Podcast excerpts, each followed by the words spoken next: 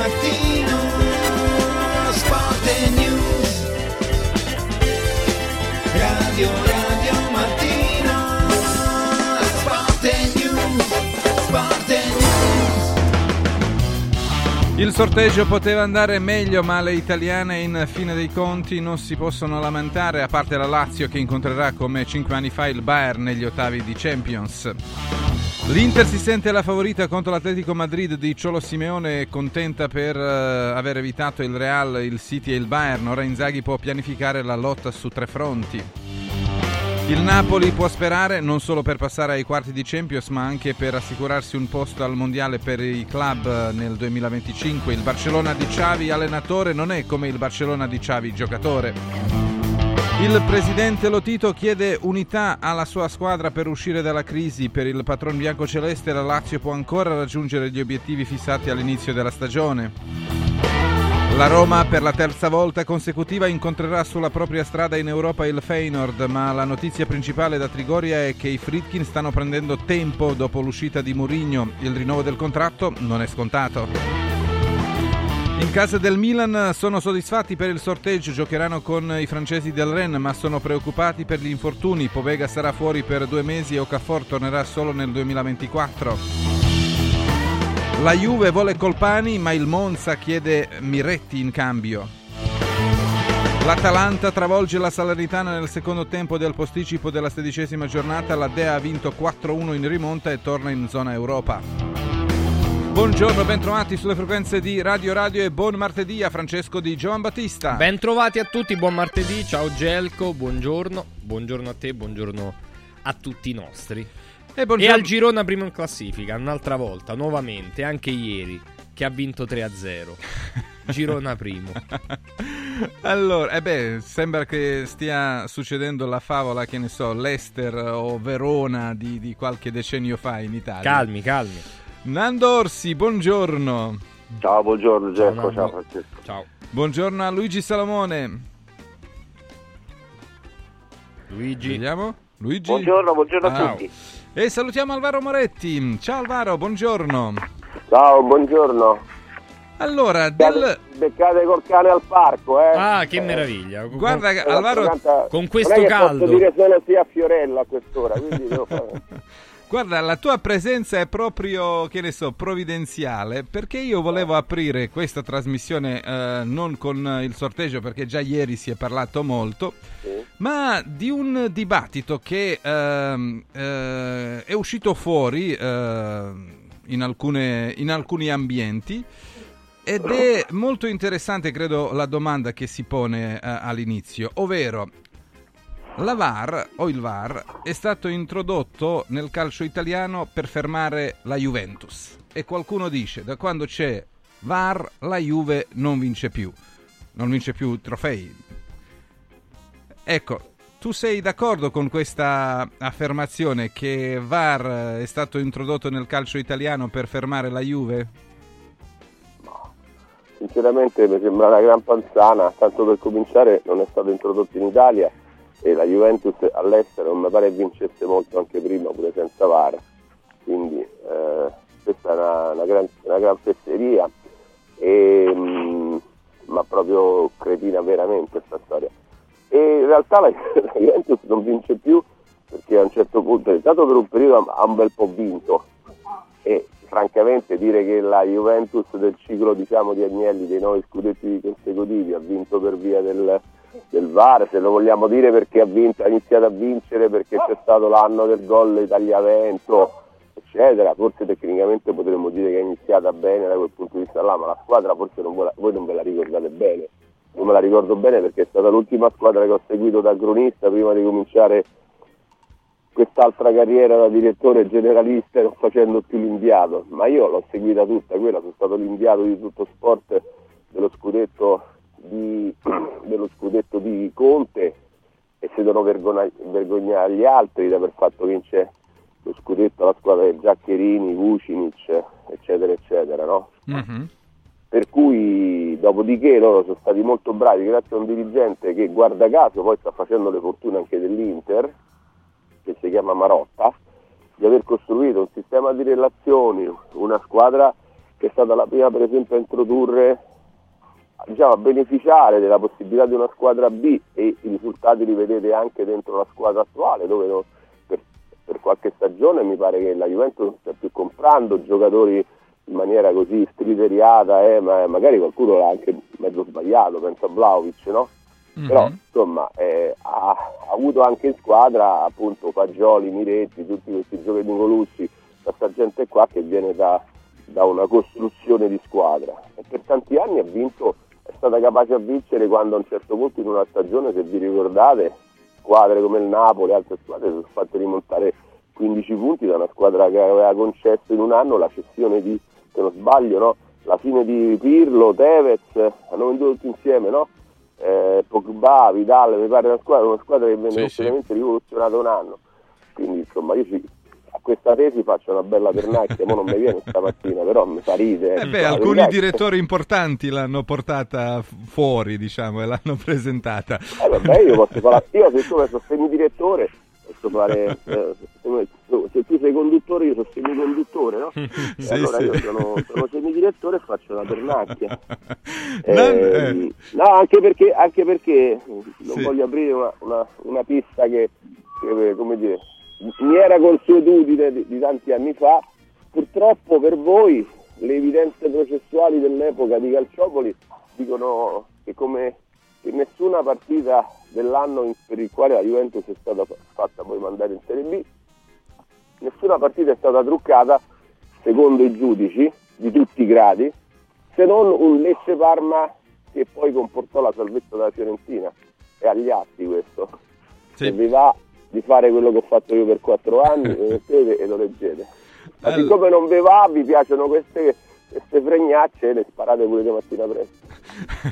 allora, Nando Orsi, eh, la VAR è stata introdotta per fermare la Juve? Ma io, io copio e incollo quello che ha detto quello che ha detto Alvaro. Insomma, non mi sembra proprio anche perché il VAR non è che è stato introdotto solo in Italia, ma è stato introdotto nel mondo, nell'Europa. E quindi non è che la Juventus ha giocato anche nei campionati esteri. E, quindi guarda, proprio per, per liquidare tutto dico proprio di no assolutamente, penso proprio di no. Anzi non penso, secondo me no. Quindi è una meno male- coincidenza, cioè non è che è la conseguenza, diciamo, la presenza del, Ma le, del guarda, le, squadre, le- Mhm. le squa- le squadre vincono gli scudetti perché hanno le squadre forti. La Juventus negli ultimi tre anni non ha avuto le squadre forti. Cioè, quindi eh, chi ha, chi ha vinto ha vinto perché era più forte, perché aveva la squadra più forte, non perché c'era il bar. Eh, quindi, quindi no, assolutamente. Salomone?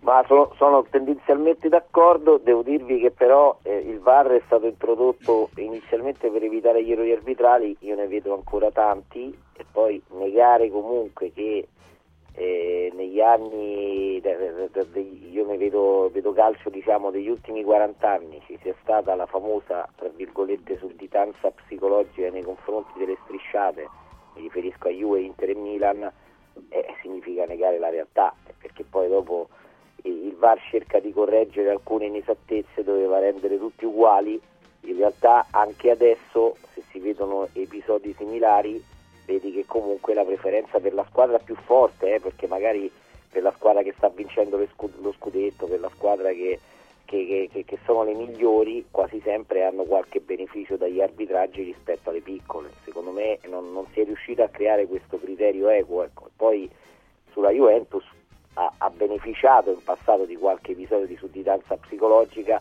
eh, da parte degli arbitri, adesso magari, magari è un po' più complicato, però si vedono sia Juve, Inter, Milan, cioè le grandi sono sempre state un pochino aiutate, il famoso aiutino, magari un piccolo aiuto, l'abbiamo visto in alcune partite quest'anno, magari per dire l'Inter ha avuto quasi tutti episodi favorevoli stranamente, ma perché? Perché la più forte vincerà, vincerà lo scudetto con merito, eh, però nel dubbio sappiamo che l'arbitro tendenzialmente favorisce i forti.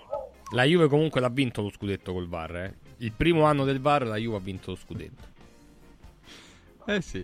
Allora, No, ragazzi, purtroppo eh, il fatto che andare a guardare, a guardare i fatti, a guardare i numeri veri è Eh. più faticoso di una cazzata così, no? E allora giustamente. eh, Beh, lo so, io, io vi eh, capisco, eh. no, no, no, attenzione, attenzione, però io voglio chiarirlo, io vi capisco, cioè, lo capisco, questo capisco quando si vogliono sparare le balle così, no? Proprio a gratis, perché è gratis. eh. Invece la, la realtà, la verità non è gratis, la verità è faticosa. La verità è bisogna starci dentro. La verità- ricerca della verità è faticosa. Bisogna, bisogna- bravo, la ricerca perché poi la certezza io non ce l'ho di niente eh, nella vita, no? E, ma proprio in generale, eh? non è manco il caso, non è manco un tema calcistico. Però è molto molto faticosa. E purtroppo invece piace il tanto al chilo, no? Piace la botta da, diciamo, piace anche il giornalismo da influencer, no? Mhm. Eh beh, eh, oramai eh, è cambiato completamente A l'ambiente. me piace fare Un'altra- anche l'influencer, però Eh. è, meglio fare l'influencer quando sei pure Eh beh, preparato. ma sai capito? che ci sono i direttori eh, in alcuni paesi, eh, in- negli Stati Uniti, ma anche in Germania, che stanno pianificando di ehm, licenziare tutti i giornalisti, di introdurre l'intelligenza artificiale e di usare solo gli influencer. E Ah, così i Guarda- giornalisti non ci saranno più, ci sarà l'intelligenza artificiale a No, fare il lavoro io- e poi ci sto saranno lav- gli influencer. Io, io ci sto lavorando con l'intelligenza artificiale, non è così, non sarà così, ma manco per niente, sarà un bel discorso un giorno quando vorrete lo faremo, e perché bisogna solo lavorarci per capire quando, quanto invece eh, insomma, è poco intelligente l'intelligenza se non c'è un'intelligenza vera alle spalle. Ma detto questo, detto questo, e questo non eh, dico semplicemente che poi quando vai a guardare i numeri, i fatti, eccetera, eccetera, e le cose stanno spesso in maniera molto differente da come piace per il dibattito. Eh, perché appunto abbiamo fatto un dibattito di ormai quanti sono? 20 anni, io calciavo nel 2006 eh, è venuta fuori. Sì. 2006 sono quasi 20 anni, ho 17 anni che ne parliamo. Allo Stato e guardando gli atti, e li ho guardati processuali, lasciatemi servire, penso che boh, forse sono quello che più li conosce in assoluto. Eh, e la verità è che poi tecnicamente quello che doveva succedere, cioè fare eh, l'artefazione di una partita, questo non è successo tecnicamente in nessuna delle partite di cui si è parlato, ma proprio in nessuna. È difficile farlo capire alla gente perché ormai è passa così e quindi io alla fine mi sono anche rassegnato e faccio altro nella vita per fortuna, no? Eh beh, Però, certo. È lo capite, giusto no? diversificare. Allora, diversifichiamo bravo, anche bravo. noi. eh, un'altra domanda prima di andare al sorteggio e a tutto il resto, perché è andata un po', eh, come dire, sotto traccia una dichiarazione forte di Sarri eh, dopo la partita contro eh, l'Inter, quando lui si è lamentato del colore della maglia del portiere, dando la colpa... Che cambia sempre. Sì, a questo fatto eh, perché Marusic e Hila hanno fatto questo erroraccio insieme eh, e hanno permesso a Lautaro Martinez di segnare. Tu cosa ne pensi, Nando Orsi, di, di questa eh, osservazione di Sarri, definiamola così, che i portieri dovrebbero indossare sempre eh, la maglia dello stesso colore per non indurre i propri giocatori Ma dai, in errore. Pensate per favore, se mi Eh? diceva Lorenzo quando giocavo, quando giocavo nel 1980, che me, lo dice- me lo diceva Lorenzo, adesso sarà anche la maglia. Lorenzo mi diceva che la maglia rossa attirava i giocatori. E quindi non- Sampdoria Lazio, Sampdoria Lazio Cioè, 2-0, poi eh, 2-2 un po' di cose facciamo così, e, per e, questo- Per questo ti dico questa cosa. per. Mm. Questo ti dico questa cosa. Per questo ti dico questa cosa. Te lo dico perché me lo disse, lui, lui me lo disse. Quindi eh, secondo me no. Marusic ha sbagliato perché, perché ha fatto una cavolata. Quindi non c'entra, non c'entra la maglietta, non c'entra la cosa. Ha fatto una cavolata, ha dato una palla di spalle dietro, di dico, e questo ha consentito a Lautaro Martinez di fare gol. Basta. Mhm. Luigi, ti- tu cosa ne pensi di questa No, no, no, osservazione di non credo insomma, che sia quello che, che- che influenza, che abbia influenzato l'errore, insomma è stato un errore di concentrazione, ma secondo me un errore di stanchezza mentale che Marusic eh, ha ormai da qualche partita perché le ha giocate tutte, le ha giocate una volta a sinistra una volta a destra e quindi probabilmente è, co- è un giocatore cotto in questo momento, e come ce ne sono tanti nella Lazio, io non credo che sia, sia quello, anche se voglio dire è una spiegazione che a me queste magliette tutte colorate che cambiano delle squadre non è una cosa che a livello cromatico mi piace, insomma. Mhm. Alvaro? Non lo so, io non sono un arbocromista del calcio. Che diciamo. però sarebbe interessante, eh. Eh, sì. No, boh, non lo so, io, io, mm, mm, non assistevo alla partita dal campo da tanto tempo, Stamattina Alvaro, te ne sta bene, te ne sta bene una delle domande. È perché eh. fa freddo col cane fuori, guarda, stamattina Ma, l'ho portato. ma, com'è, ma com'è che stamattina gli prende con ste cazzate e andano in giro? Cioè, obiettivamente, eh, ma avete, ma avete travolto, ma che eh, dipende da me, nel senso cioè, stamattina stamattina mi capitano tutte a me. Non, non mi chiamate Eh? mai, mi chiamate Le analisi, stamattina. esatto, una volta tante mi chiamate tutte str- eh, scusa, eh, se così, ma c'era, c'era, c'è un'analisi tecnica, no? a me tutte stronzate mi beh, capitano, ma dobbiamo diversificare come tu hai diversificato il tuo lavoro, quindi... Esatto, diversifico. vabbè, Diversifichi tu insomma, che eh. diversifichiamo noi, capito? No, ma io sono pronto, come vedi, appunto, siccome tratto di politica, poi molto spesso, eh, eh, qui c'è un problema di armocromista, quindi chiamiamo l'armocromista da slide. Eh beh, sono le parole di Sari, eh, non, è sono che stati lo ha detto pubblicamente, quindi... Eh no, I risultati per, l'armo- per l'armocromista della slide non sono stati eccezionali, diciamo, nei sondaggi più o meno No. non sta, non sta. E, e quindi insomma anche l'armocromista Ecco, faccio una Sarri- parentesi, eh, Alvaro, ma Meloni rischia di fare la fine di Salvini e di Renzi? Eh, in che senso? Dell'illusione del Beh, dopo, 40%? dopo aver fatto sì un ottimo Beh, però risultato, i, i eccetera, da- e i dati di- non dicono questo. eh. No, no, no, no, devono, certo. sempre, devono sempre stare attenti perché appunto ecco la- a proposito del fatto che eh, poi guardare guardare, guardare le, le cose sempre come, come faceva l'Epicureo che si metteva sulla montagna e guardava quanto erano distanti gli eserciti che, che si combattevano, non vedeva la morte, vedeva le formiche che combattevano. no? E questo ci devono pensare perché questo, questo paese negli ultimi, negli ultimi eh, diciamo nemmeno dieci anni, otto anni, è riuscito a dare il 40% a tutti. Cioè, a diavolo dell'acqua santa. Sì, cui- anche il Movimento 5 Stelle ha avuto diciamo, il suo esatto, cioè, momento tu devi di... pensare che in questi anni dal referendum, diciamo, dalle europee di Renzi, in cui prende il 40% lui, al 33 passa per cento delle europee di Sì, Di Salvini, Maio, sì, al, Di al Maio. 32,7% delle politiche di Di Maio e Grillo, al 30 e passa per cento di un partito che aveva il 4%, devono stare molto attenti Eh ed sì. essere bravi finalmente qualcuno a, capi- a capitalizzarlo sta cosa perché quello che in Italia non è mica normale eh. Allora, che sta- questi sono i fatti, io lo ricordo sempre, i fatti sono questi. Signori elettori che avete dato il il 40% a Renzi, dopo due anni l'avete data alla, alla Lega, poi l'avete data al 5 Stelle e adesso date al Fratelli d'Italia. Comunque il 40% non si nega a nessuno, questo è quello che... ma Hai guarda, si come? spostano sempre C'è più a destra, eh. tendenzialmente siamo sempre più a destra, quindi speriamo che, Eh, so. che dietro Meloni c'è il muro e non, c'è più- non si può andare più a destra. Ah, tu dici che perché se no... Perché poi Eh beh. andare a destra, poi se fa il giro ritorni dall'altra parte, capito?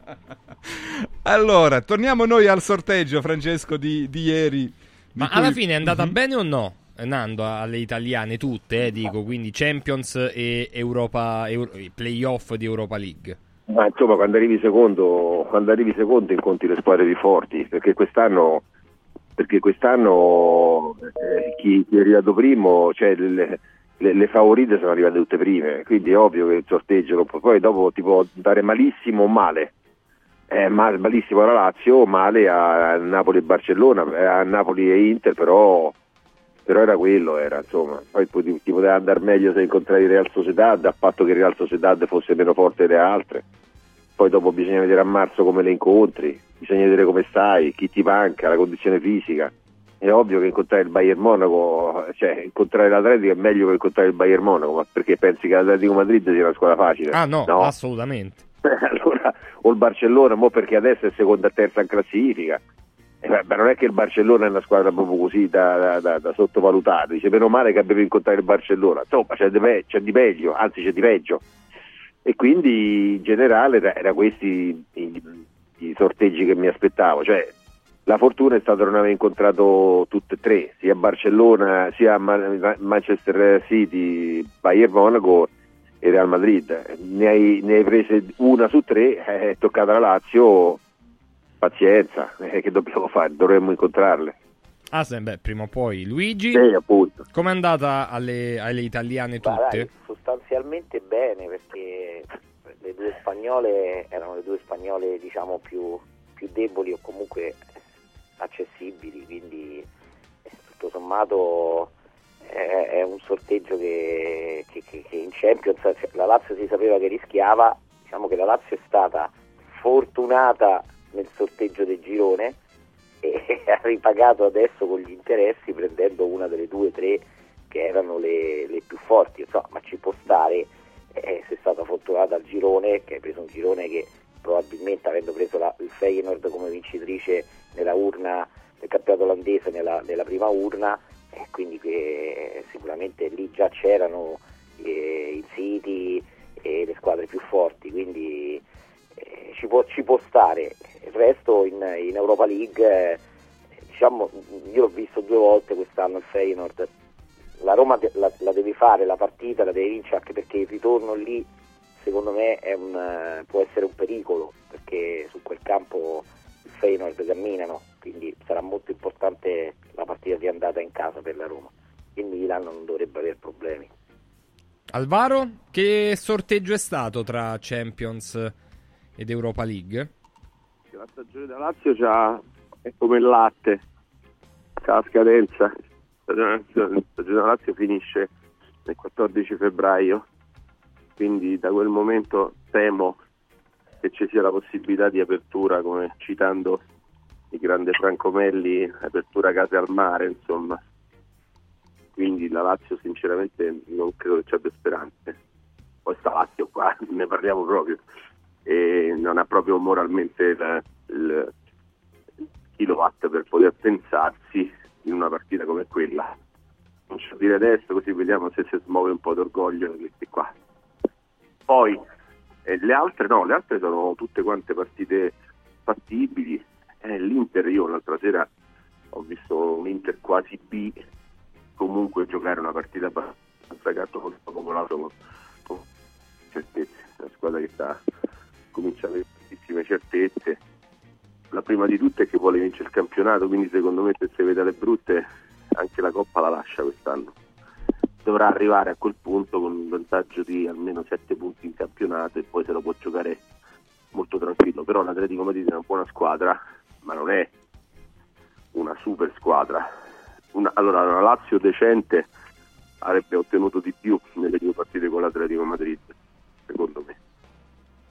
Poi il Barcellona è una squadra giocabile, non lo so quanto lo sia per il Napoli, dipende da che tipo di Napoli lì arriva, e pure loro hanno fatto un downgrade serio, quindi stiamo parlando di una squadra che potenzialmente ha un 30% in più di quello che esprime, se lo ritrova da qui a lì eh, so cartacce per Barcellona più che per Napoli, no?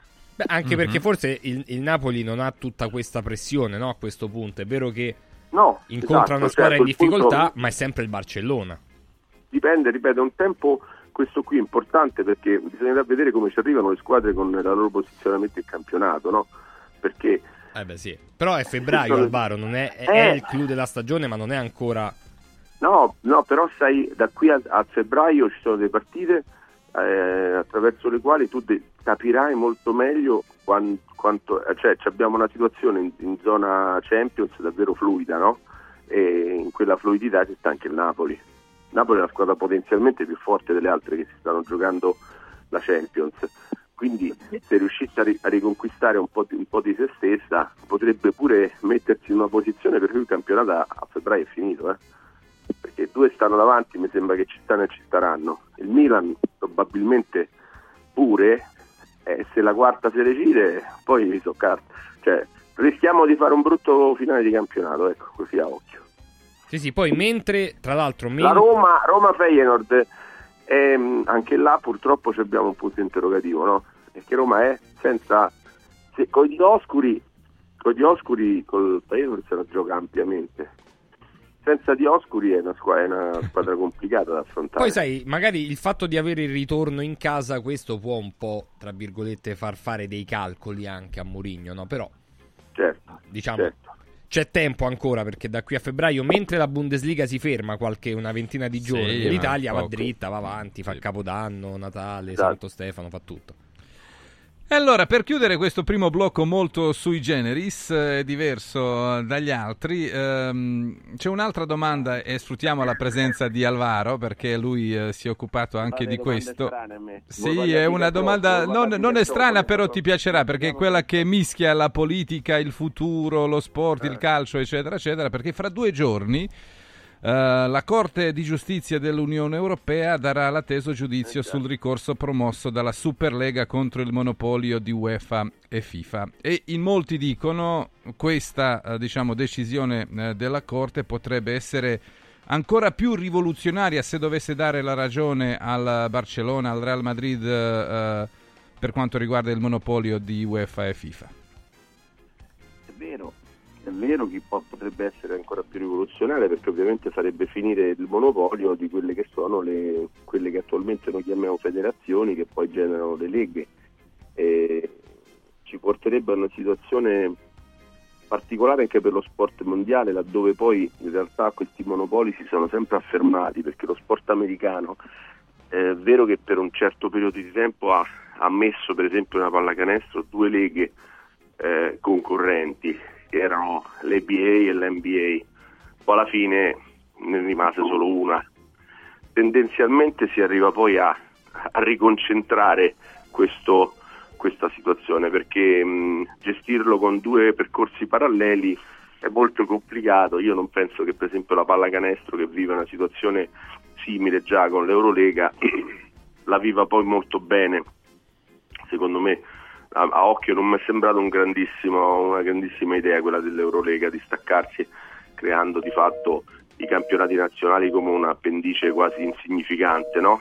E, però è vero che se, se, quello succede è sicuro che vengono giù, viene giù tutto il potere del calcio, viene giù tutto il potere e non lo so questo che cosa significa, perché se poi diventa effettivamente una questione commerciale, io penso che in Arabia Saudita un dome come quello dove stanno a Las Vegas suonando tutte le sere gli U2 che se li sono comprati, no? si sono presi gli U2 e se li sono comprati hanno messo dentro la palla, stessa cosa possono fare con una bella palla molto più grande dentro al deserto in cui giocano i criceti del pallone. Può Ah, essere, cer- potrebbe certo. pure essere. Assolutamente. Hai capito? Assolutamente. lo facciamo lì. Allora, il calcio si gioca in Arabia Saudita perché? Perché in Arabia Saudita ci sta il super mega stadio Dome eh, con tutti i LED, con tutte le cose e probabilmente si gioca, si gioca direttamente partite con gli highlights. Partite che durano 7 minuti e si fanno direttamente con gli highlights. Più gradevoli. Eh sì, beh, Perché, ma perché Qualcuno eh, ipotizza che eh, a Riyadh possono anche creare una specie dell'NBA eh, calcistico in Eh, futuro sì. prossimo. Sì. Sì, ma è chiaro che se il livello di investimento è questo e comunque essendo comunque questi giovanotti che stanno soggetti di cui parliamo tutte- tutti i giorni è, è evidentemente moltissimo a questo, anche perché ricordiamolo sempre, fanno i professionisti nella vita, cioè loro fanno di mestiere loro, cioè non è la, la squadra de- del bar Gigetto. Mhm. Eh, quindi lo fanno per i soldi ragazzi, cioè lo fanno giustamente per i soldi, ma pure io faccio per i soldi il lavoro che faccio, cioè nel senso che mi devono pagare per farlo. Eh, ma adesso in questo momento c'è un muratore, anzi guarda sotto casa ci sono eh, gli operai che stanno per arrivare a fare un lavoro che devono farmi a casa, ci vengono per i soldi, non è che ci vengono perché il tifano per la mia casa. Mm. Ah no, Vengono a lavorare e io devo pagare. Fanno i professionisti, non c'è dubbio. Alla papà, Luigi, o no? Alla papà. Luigi, la No, tua... beh, io quando sento queste cose, anche aspettando questa sentenza, eh, tremo perché sono, insomma, sarò un nostalgico del calcio di una volta, quello della domenica alle due e mezza, quello, se- sarò, sarò vecchio, ormai sono, penso, penso di essere vecchio. insomma, il- la passione ma anche che si viveva sugli spalti, adesso la gente spesso non va allo stadio per tifare, va per farsi i selfie, per- perché ormai è diventato tutto uno spettacolo, uno show. Forse sarà meglio eh, per io che nasco tifoso di curva, insomma, vedo il cambiamento con un po' di nostalgia. Benissimo, grazie Alvaro Moretti. Buona Ciao, giornata direttore. Posso fare un'ultima considerazione Sì, su come questa no. proprio perché l'altra sera sono stato io ho fatto un calcolo e credo di aver seguito professionalmente circa 5.000 partite. Eh, la maggior parte di queste l'ho seguite di sera in qualsiasi posto del mondo, quindi ho preso tantissimo freddo, tanto, a lavorare lì, eccetera. E, pe- e ho pensato l'altra sera che l'unica, l'unica ragione per andare a vedere una partita di calcio di sera, secondo me, sia andare in curva ormai perché almeno lì zompi, sarti, urli, dici cose, insomma, eh, ma, ma- ma fermo è una cosa, è una sofferenza, sinceramente. Per cui eh, questa è la, cosa della parte del vecchio entrata in me. Voglio ricordare a Gigi quest'altro aspetto, che era molto più giovane quando lui faceva tutte queste cose, quindi abbiamo l'effetto che era tutto più bello perché quando si faceva l'amore una volta è perché era così bello perché avevamo 20 anni. Capito? e visto che adesso ce ne abbiamo 60, eh, Eh, ma molto si può fare bello. tutto solo che eh, diciamo con meno frequenza e meno velocità, quindi devi anche adattare la velocità e la frequenza, si può fare Lucio, tutto. È un, è un tema di karma, di karma, ma detto alla romana, cioè devi proprio Esatto. averci tanta karma, non tanto karma, ma tanta, tanta, tanta karma. Esattamente. Ciao direttore. Ciao, No, quando Maro. ci avete altre due, tre- due tre fregnacce da Sì, dire fuori, vabbè, chiamatemi. che minimo. tanto- Sì. Questo è il beccate. Ho capito che ci vado soggetto. Questo il saluto. minimo. Ciao, Alvaro. Un saluto ad Alvaro Moretti. Tra poco entreremo anche in orbita. Oggi c'è la Coppa Italia, tra l'altro, eh, se interessa a Sì, qualcuno. ma- C'è il Napoli. La questione Murigno. Gio- Ancora? Ma Eh, basta, Gelco, li veramente. rinnovano o non li rinnovano? Mi eclisserò per la prossima mezz'ora. Allora, eh, occhiali in cantiere non si eclissa, ma anzi, venerdì 22 a Colleferro c'è l'esterna con Radio Radio Lo Sport dalle 14 alle 18. Continua il 50 Special Christmas, promozione importante, 50% di sconto sugli occhiali da vista e da sole dei migliori brand. Saremo a Colleferro, via Fontana dell'Oste 33, questo venerdì prossimo. Mentre sabato 23 sempre dalle 14 alle 18 Radio Radio Lo Sport si trasferisce a Capena in via Tiberina chilometro 16 e 270 da Noi Sport anche qui promozione e se volete fare eh, i regali di Natale da Noi Sport approfittate della gift card perché la gift card dà la possibilità a, a noi di pagarla meno del valore reale che invece poi chi riceve questo regalo andrà a- ad acquistare. 100 euro di gift card ci viene 64,90 euro. 200 euro di gift card 129,90 euro, così fino a 300-400 addirittura euro di, eh, di gift card che ovviamente a chi l'acquista costa, costa meno. Quindi eh, c'è questa possibilità da noi sport e noi saremo lì sabato 23 via Tiberina chilometro 16 e 270 nel mega store sportivo più sportivo d'Italia ma non solo sportivo perché c'è la moda casual firmata dei, dei migliori brand. Noisport.it è il sito ma ripeto via Tiberina chilometro 16 270 meglio andare lì. Come è meglio andare di persona da Universo Oro Viale Eritrea 88 di Roma il nostro punto di riferimento per la gioielleria, per la bigiotteria, per l'argenteria, per gli orologi di grande valore, per l'oro da investimento e per l'oro da vendere. Ricordo che sono aperti le domeniche di questo mese di dicembre, eh, c'è la possibilità di andare anche ovviamente il, il 24, eh, c'è la possibilità di approfittare della quotazione minima di 41 euro al grammo per chi vuole vendere il proprio oro e di acquistare gioielli di ogni genere e prezzo da Universo Oro. Universo-oro.it con Gianluca Barba e con tutto lo staff pronti ad accogliere tutta la comunità di Radio Radio. Mi raccomando, eh, universo-oro.it emozioni che durano per sempre. Non dura per sempre, ma sono molto interessanti tutti gli ice park che sono a Roma, villaggi del ghiaccio veri e propri, bellissimi, con le piste di pattinaggio aperti dalle 10 a mezzanotte tutti i giorni con i corsi, con gli eventi, con la musica, con l'animazione e tanto altro. Auditorium Parco della Musica, Foro Italico col Santa Claus Village, Piazza Re di Roma, Via delle Cave di Pietralata, Collina Fleming, al centro commerciale Le Torri, a Cerveteri e a Latina. Ice Park, che cos'è? È il più grande circuito del ghiaccio d'Italia. E per saperne di più, come stiamo facendo vedere anche in tv, fa pure mezzo rima, iceparkweb.it iceparkweb.it Mi raccomando, tra poco parlerà solo Gelko Pantelic con i nostri Io mi eclisserò. A tra poco. Radio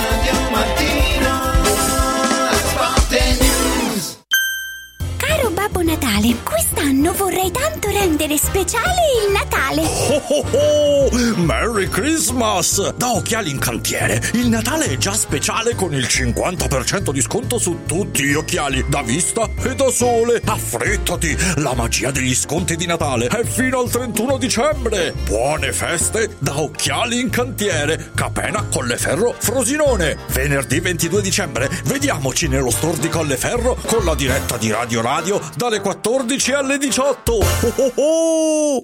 Stasera sushi o pizza? Che ne dite invece di una gustosa carbonara oppure di un burger gourmet? Al centro di Roma, a due passi da Fontana di Trevi, c'è un locale che mette tutti d'accordo. Comodo Mercato Trevi. Cinque ristoranti a vista per soddisfare ogni palato. Cocktail bar e spazi eleganti per drink e aperitivi. Una location esclusiva, aperta tutti i giorni dalla tarda mattinata fino a notte inoltrata. E puoi mangiare a qualsiasi ora. Comodomercatotrevi.it. Via del Lavatore 88. Il nuovo modo di vivere la città.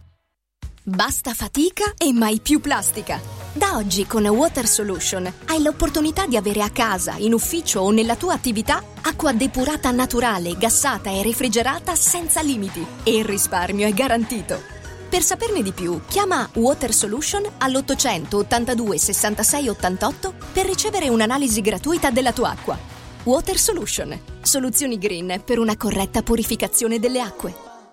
Il Natale è d'oro da Universo Oro. Se vuoi vendere il tuo oro, questo è il momento giusto.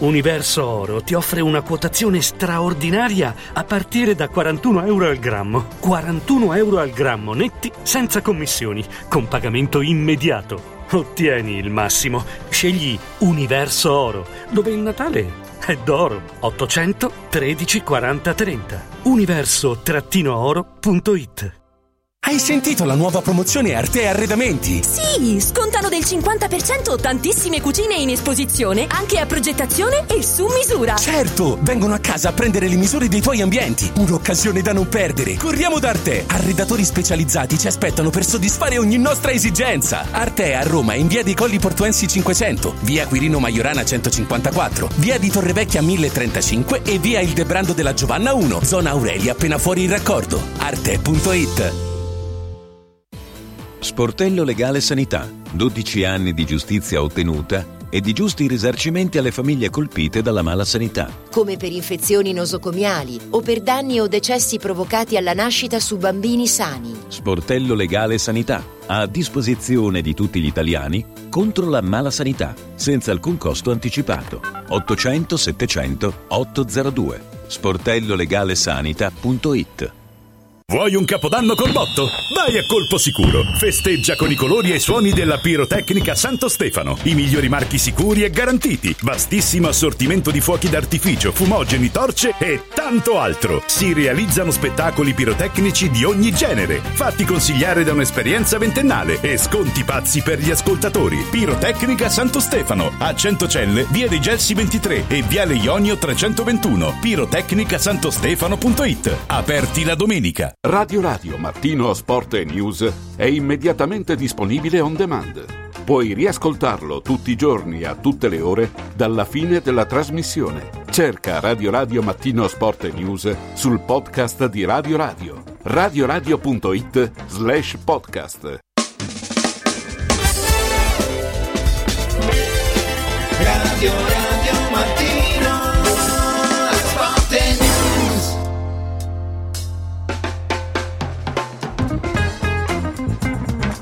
Torniamo in diretta, sono le 8 e 38 minuti, Nando Orsi è con noi, eh, fra poco anche gli altri opinionisti, anzi salutiamo subito Stefano Carina, ciao Stefano, buongiorno. Eccolo, buongiorno, buongiorno. Ciao.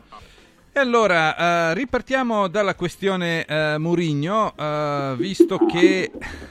eh beh, Una cosa Stefano, nuova. una cosa nuova. Però la novità è che eh, mi sembra dopo l'entusiasmo che si è diffuso nella settimana precedente Sì. a proposito del rinnovo del contratto, poi anche tu Carina, tu scrivi... hai creato il panico con anche- questa storia del- eh, di febbraio, eh, sappilo. eh, eh, anche tu adesso, cioè scrivi sei- stamattina no, sul sei un po' responsabile, che i Fritkin stanno riflettendo e quindi... Eh, ma io sinceramente se mi avete ascoltato alla radio e letto sul, sul messaggero, io ho aperto parte di Fritkin e non ne ho mai parlato. Non ho mai parlato nemmeno di una, di una trattativa perché la trattativa non c'è e ieri abbiamo avuto l'ennesima conferma perché all'apertura mancata, se vogliamo definirla, no? da parte di, di Murigno nel post gara di Bologna-Roma c'è stata una risposta abbastanza fredda. che la Roma, che la Roma ha perso, che la Roma ha la perso, Roma eh, perché- perso, che la Roma no perché nessuno ha parlato, nessuno ha parlato, nessuno ha Eh, lo parlato. so, ma io Dite, eh, Roma di come la ricordi- Roma ha giocato. Eh no, se ti ricordi ieri l'ho sottolineato, no? Eh, dicendo che Sì, sì, anche ha avuto l'effetto ancora una volta di spostare l'attenzione dal, dal- dal- dal campo, e però eh, la risposta dei Fritkin è stata eh, non c'è stata, è stata praticamente sempre la stessa, senso che loro dicono ok va bene tutto, però adesso abbiamo quattro partite fondamentali in campionato, la Roma ieri sera è scesa all'ottavo posto in classifica, è vero che le distanze sono esigue, ci sono ancora tantissime partite, mancano eternità alla fine del campionato, però comunque la Roma adesso in questo momento è ottava in classifica, cioè vuol dire che non si qualificherebbe nemmeno per, per la Conference League. E allora aspettiamo queste partite, aspettiamo il presumibile derby in Coppa Italia contro la Lazio il 9 gennaio e poi faremo, tireremo una linea a febbraio dopo il playoff. Quella è la data sulla quale convergono sia eh, i Fritkin che, ehm, che Mourinho. È chiaro, questo va sottinteso, se la Roma dovesse fare filotto positivo, passare il derby Coppa Italia, c'è anche la possibilità che si possano mettere seduti prima. Però da quanto trapelava ieri e de- de- dalle conferme appunto che abbiamo avuto, diciamo che metà febbraio il ritorno Roma-Feyenoord potrebbe essere la, la data giusta per iniziare a mettersi seduti e mettere eventualmente nero sul bianco. E anche eh, la Gazzetta stamattina infatti scrive non solo eh, Stefano Carina che eh, la Roma sta tergiversando, ovvero i Fritkin stanno pensando, tan- stanno tergiversando e hanno spiazzato un po' Murigno e per questo motivo Dici abbiamo Gazzetta, anticipato. Sì, Stefano Agresti. Oh, direttore. Buongiorno. Ah, buongiorno, buongiorno a tutti. Ciao buongiorno. Stefano. Allora Stefano, a- anche, anche la Gazzetta è su, su questa strada, diciamo che dovrà aspettare Murigno alla risposta da parte dei Fritkin.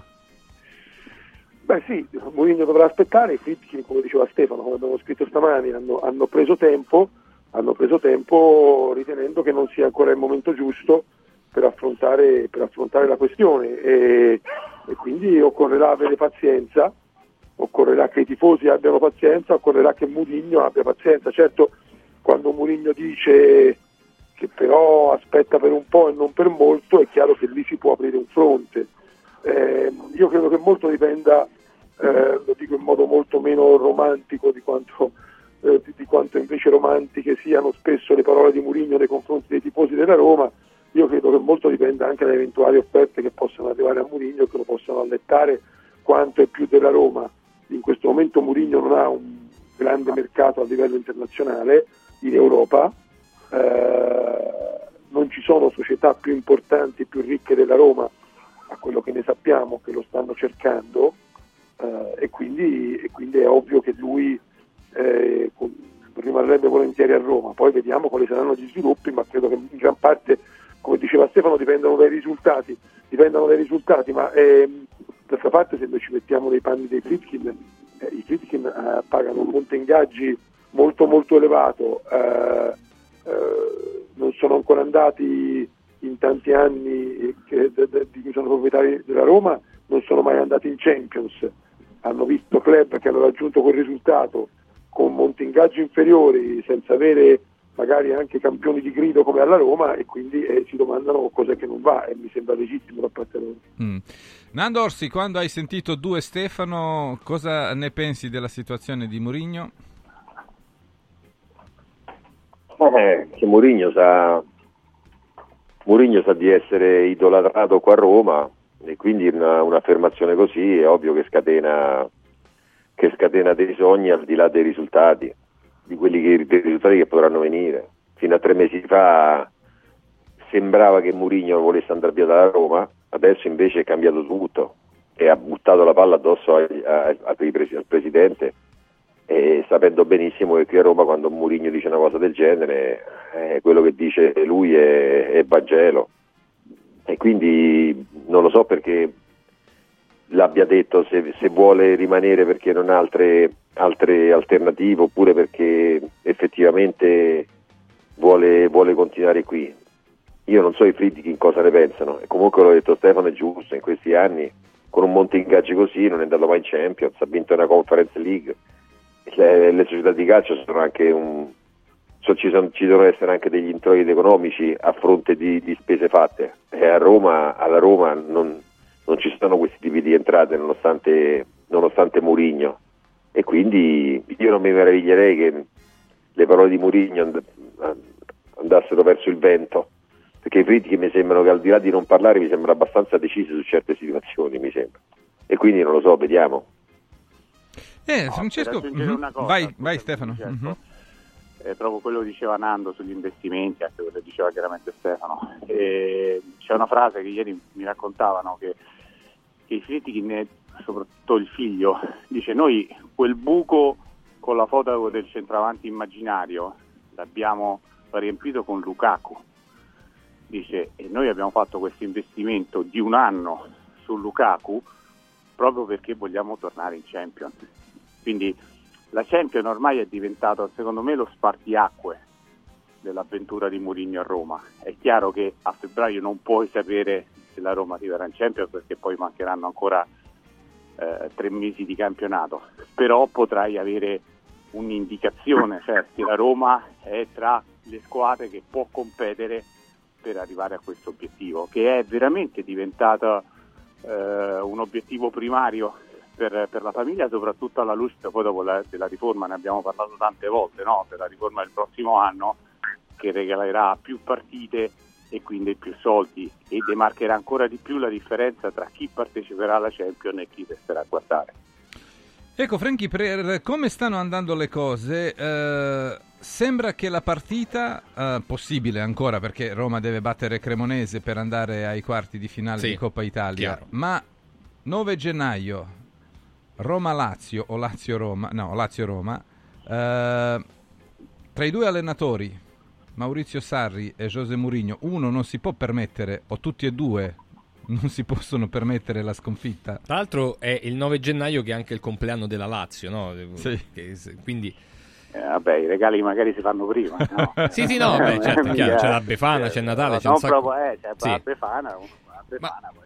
Guarda, Cioè, Gelco, io... eh, eh, cioè, eh, ehm, prende diciamo un peso cioè, eh, molto, molto pesante quella partita. Beh, visti... visti... Ho capito, i derby sono No, no, derby però per come per stanno tutti, andando eh. le, le Eh, stagioni delle due esatto, squadre. non- Visto l'andamento delle squadre in campionato... Ho capito. Sì, vabbè, eh, i derby sono sempre Quindi sì, derby c'ha ragione Nandi, i derby che sono da una parte o dall'altra il, il non 9 c'è gennaio è compleanno della Lazio, eh, che ne so come staranno il 9 gennaio, se avranno guadagnato 3, 6, 9 punti oppure eh, non avranno vinto una partita, oppure quando sarà l'8 gennaio daremo, daremo un responso su chi, su chi non può perdere questa partita, ma in generale il derby non lo possono perdere nessuna tutte e due le squadre, infatti abbiamo visto in campionato quello che è successo. Mm. Beh, è uscito Alla pareggio. fine però una, alla fine una dovrà, dovrà passare il turno. Però però, sì, eh. qua, qua uno deve passare. una passa, no? Eh sì, non può vero, essere... però- Non eh ci sì. sono due feriti. Certo, eh. il calendario, Sì, il de- calendario della Roma, è se aggiungi, la se aggiungi il derby, è Napoli adesso, eh, il 30 la Juve, il 3 la Cremonese, il 7 l'Atalanta, No, devono spostarla a 6 se 14, passa. Il 9 la Lazio, Sì. il 9 la Lazio e il 14 14 il Milan. Beh, 6 partite in 22 giorni. No, ma sei Vabbè, partite non così. l'hanno- sei partite sei così. non, l'hanno Eh, incontrate, non l'hanno incontrate prima, le incontrano adesso. Eh, cioè, che dobbiamo fare? Eh, I calendari sono fatti così. Mm. Agresti, tu cosa ne pensi? Eh, si sta creando questa situazione in cui eh, la partita di 9 gennaio diventa pesantissima tra la Roma e la Lazio? Certo, sempre con eh, la condizionale se dovrebbe passare il turno la Roma contro il Cremonese. Non credo Io sono d'accordo, sono d'accordo con Gerco, cioè i derby contano sempre tanto, come dice Nando, però questo un po' di più, perché questo ti, ti determina ehm, una stagione eh, dove tu puoi comunque avere un appiglio e ti puoi salvare in qualche modo da una stagione che rischia di essere terribilmente negativa.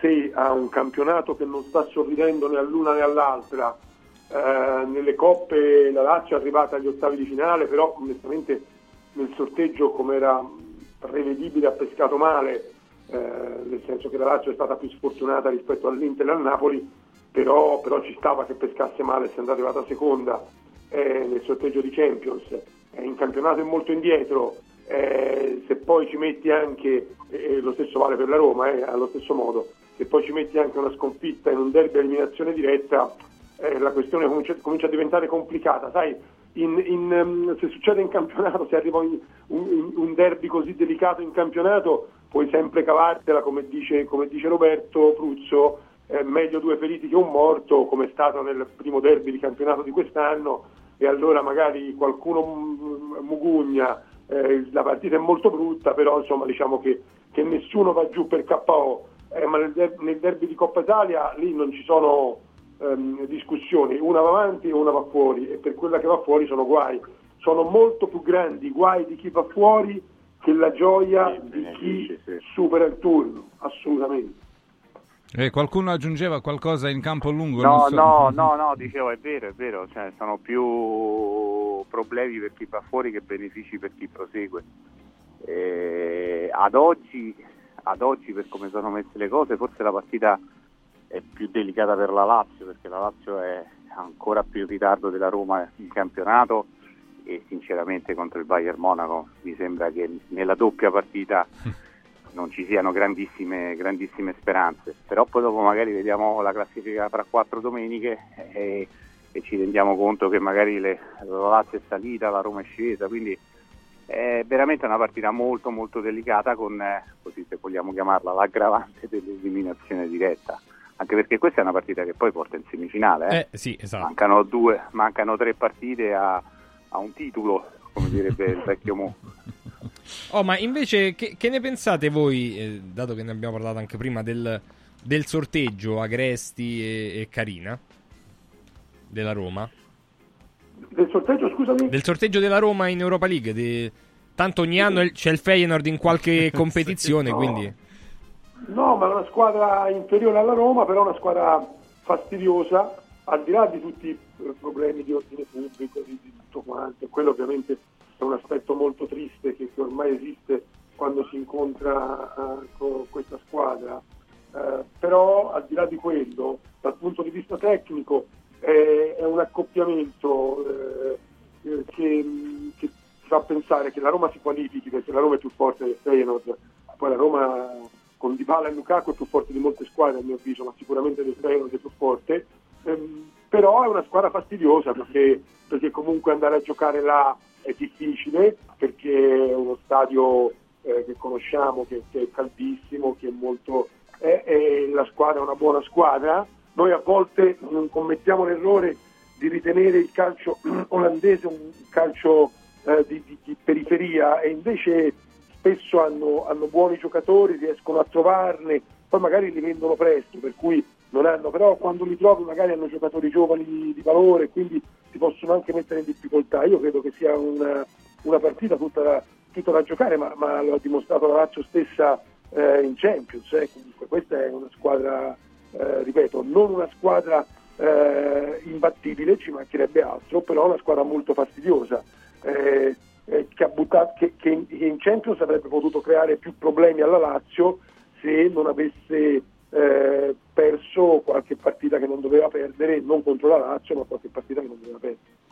Nando Orsi non c'è due senza tre, si potrebbe dire. Sì, infatti. visto Beh, no, in realtà è la, è la quinta volta, se non sbaglio, negli ultimi, negli ultimi Sì, anni che la Roma però è la terza consecutiva. Terza consecutiva. Del Feyenoord. Sì. Sì. Perché vabbè, la finale eh, l'anno scorso... Finale due volte Sì. e due volte adesso. Poi c'è stata quella con eh, Gervigno, no? Dove... il- Tra l'altro stavamo... Tra l'altro io ho fatte, l'ho commentate tutte e due, sia l'andata che il ritorno con la Lazio, Feyenoord al- lì a- al, del De Kuip ha giocato benissimo, qui ha giocato meno bene, la Lazio ha vinto una partita di grande sofferenza, con un gran gol di immobile, in generale però è una squadra, è una squadra organizzata, che ha un paio di giocatori lì davanti discreti, tra cui l'attaccante, il, messicano. Jimenez. Jimenez e una fase difensiva che gio- cioè è una, è una squadra buona, quindi una squadra che è uguale alla Roma come, come- come- come qualità, no? come, come forza e quindi, quindi è difficile. Devono, devono sperare che entri Trauner in qualche modo. Da, da Sì, qualche Trauner parte. infatti è l'amuleto, eh, Sì. io stavo aspettando il mio turno per dirlo. Ma sia della Lazio che della Roma, eh? cioè, soprattutto sì, della sì, Roma. sì, ma infatti la speranza è che si faccia colmare qualcuno in difesa per far entrare Trauner. No, adesso a parte gli scherzi, eh, Nando diceva che sono due squadre che si equivalgono per qualità, per me no, la Roma ha maggiore qualità, la Roma è, è più forte del Feyenoord anche se probabilmente eh, il Feyenoord che affronterà nel doppio confronto a, a febbraio è il Feyenoord più forte eh, di questi tre anni. A me dà l'idea che sia una squadra più, più compatta, più veloce, di gamba. La Roma quest'anno ha, ha dimostrato di soffrirle queste squadre. Però nel confronto andata e ritorno, se la Roma veramente avrà di nuovo Smalling da, davanti i due, io penso che nel doppio confronto la Roma non possa non partire favorita. La Roma è più forte del Feyenoord, eh, anche perché eh, il Feyenoord fuori casa è veramente poca cosa e ha perso la qualificazione a, agli ottavi proprio per, per, per, un rendimento esterno veramente molto scadente. Non è che la Roma faccia faville, però comunque ripeto, mi sembra che la Roma sia una squadra, soprattutto almeno nel biennio di Murigno, che nei confronti andata e ritorno difficilmente li sbaglia e poi con la partita di ritorno all'Olimpico mi sembra che si possa dire senza, senza problemi che la Roma in questo momento è favorita nonostante tutte le problematiche che ha eh, di formazione, di infortuni, l'ultimo l'ha, l'ha annunciato Mourinho con Mancini che sta giocando con la pubalgia.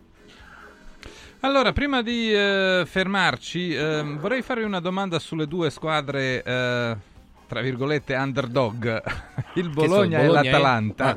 Ecco, eh, chi eh, di quelle due secondo voi ha le più possibilità di... ehm, Di centrare mettere, un'Europa? mettere nei guai, diciamo, le cosiddette big? Stefano Agresti? No, ma definire underdog l'Atalanta però mi sembra sbagliato. Eh, L'Atalanta ormai sta lì da tanti anni, eh, credo che sia quello ormai il suo status, eh, lo status di stare lì a ridosso delle prime e cercare di sfruttare le incertezze delle prime. Ha provato anche a fare il salto che è riuscito a metà, però l'Atalanta è una squadra ormai che ha quella dimensione. È la vera rivelazione il Bologna e io non so quanto possa resistere il Bologna perché chiaramente dal punto di vista tecnico Beh, Bologna Tutte e due creature di Sartori, più o meno. Cioè, una... Esatto, vero. Assolutamente. E non è un caso penso No, no? per penso niente. non penso che sia un caso probabilmente lui è anche molto adatto a lavorare in realtà nelle quali non si chiede per forza il risultato subito Ehm, però io credo che ci sia molto anche la, man- la mano di, Tia- di Tiago Motta nel Bologna perché Bologna gioca veramente un gran bel calcio un calcio completamente diverso rispetto all'Atalanta è la squadra a mio avviso più bella del nostro campionato eh, ha ottenuto risultati importanti contro squadre forti poi se vai a vedere i nomi sì ce ne sono alcuni che si stanno rivelando degli ottimi giocatori, però insomma sono giocatori, eh, ovviamente a tutti noi piace Zirzi, ci, ce ne siamo innamorati della prima partita che ha fatto quest'anno, però, però insomma voglio dire, sono squadre molto più attrezzate. Eh, Tiago Motta si è dovuto anche inventare delle cose, tipo calazione di difensore centrale, e invece eh, la la Roma giocava terzino e, e l'hanno mandato via, o, o altre cose di questo tipo, è una squadra, è una squadra che gioca bene a calcio Bologna. Non so quanto resisterà, Eh sì, certo eh. vedrebbe giocare è un po' uno spot per il calcio. La risposta secca a Stefano Carina e Nando Orsi perché abbiamo già un collegamento in linea e dobbiamo correre. Orsi, Atalanta o Bologna? L'Atalanta è una, è una realtà da un sacco di anni, il Bologna è una sorpresa, però, però fra le due io dico il Bologna, a me, anche se perché l'Atalanta ormai la conosciamo e quindi io sono contento che ci sia una squadra in più che possa competere, quindi dico Bologna. Mhm. Carina? No, io dico Atalanta, nonostante il Bologna mi aveva fatto una grandissima impressione. Eh, noi dimentichiamo sempre che, la- che l'Atalanta ha, ha fuori i due centravanti titolari. Sì.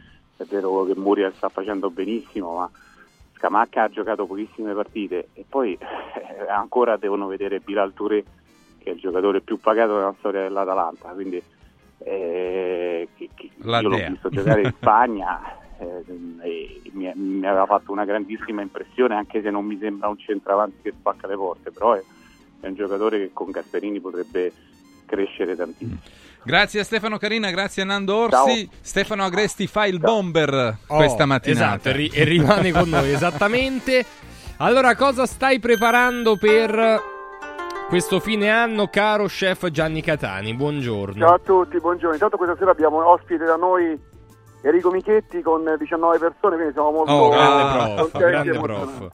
Quindi questa è già una cosa importante. No, per Natale stiamo facendo il menù di Natale, quindi c'è il menù di Capodanno, probabilmente faremo come al solito un delivery, stiamo un po' organizzando di, di ravioli, primi e secondi, da poi da, da finalizzarsi a casa perché ovviamente poi la, la gente uh, uh, unisce il nostro menù ad altre cose che, che si prepara du- durante, durante il cinema di Capodanno.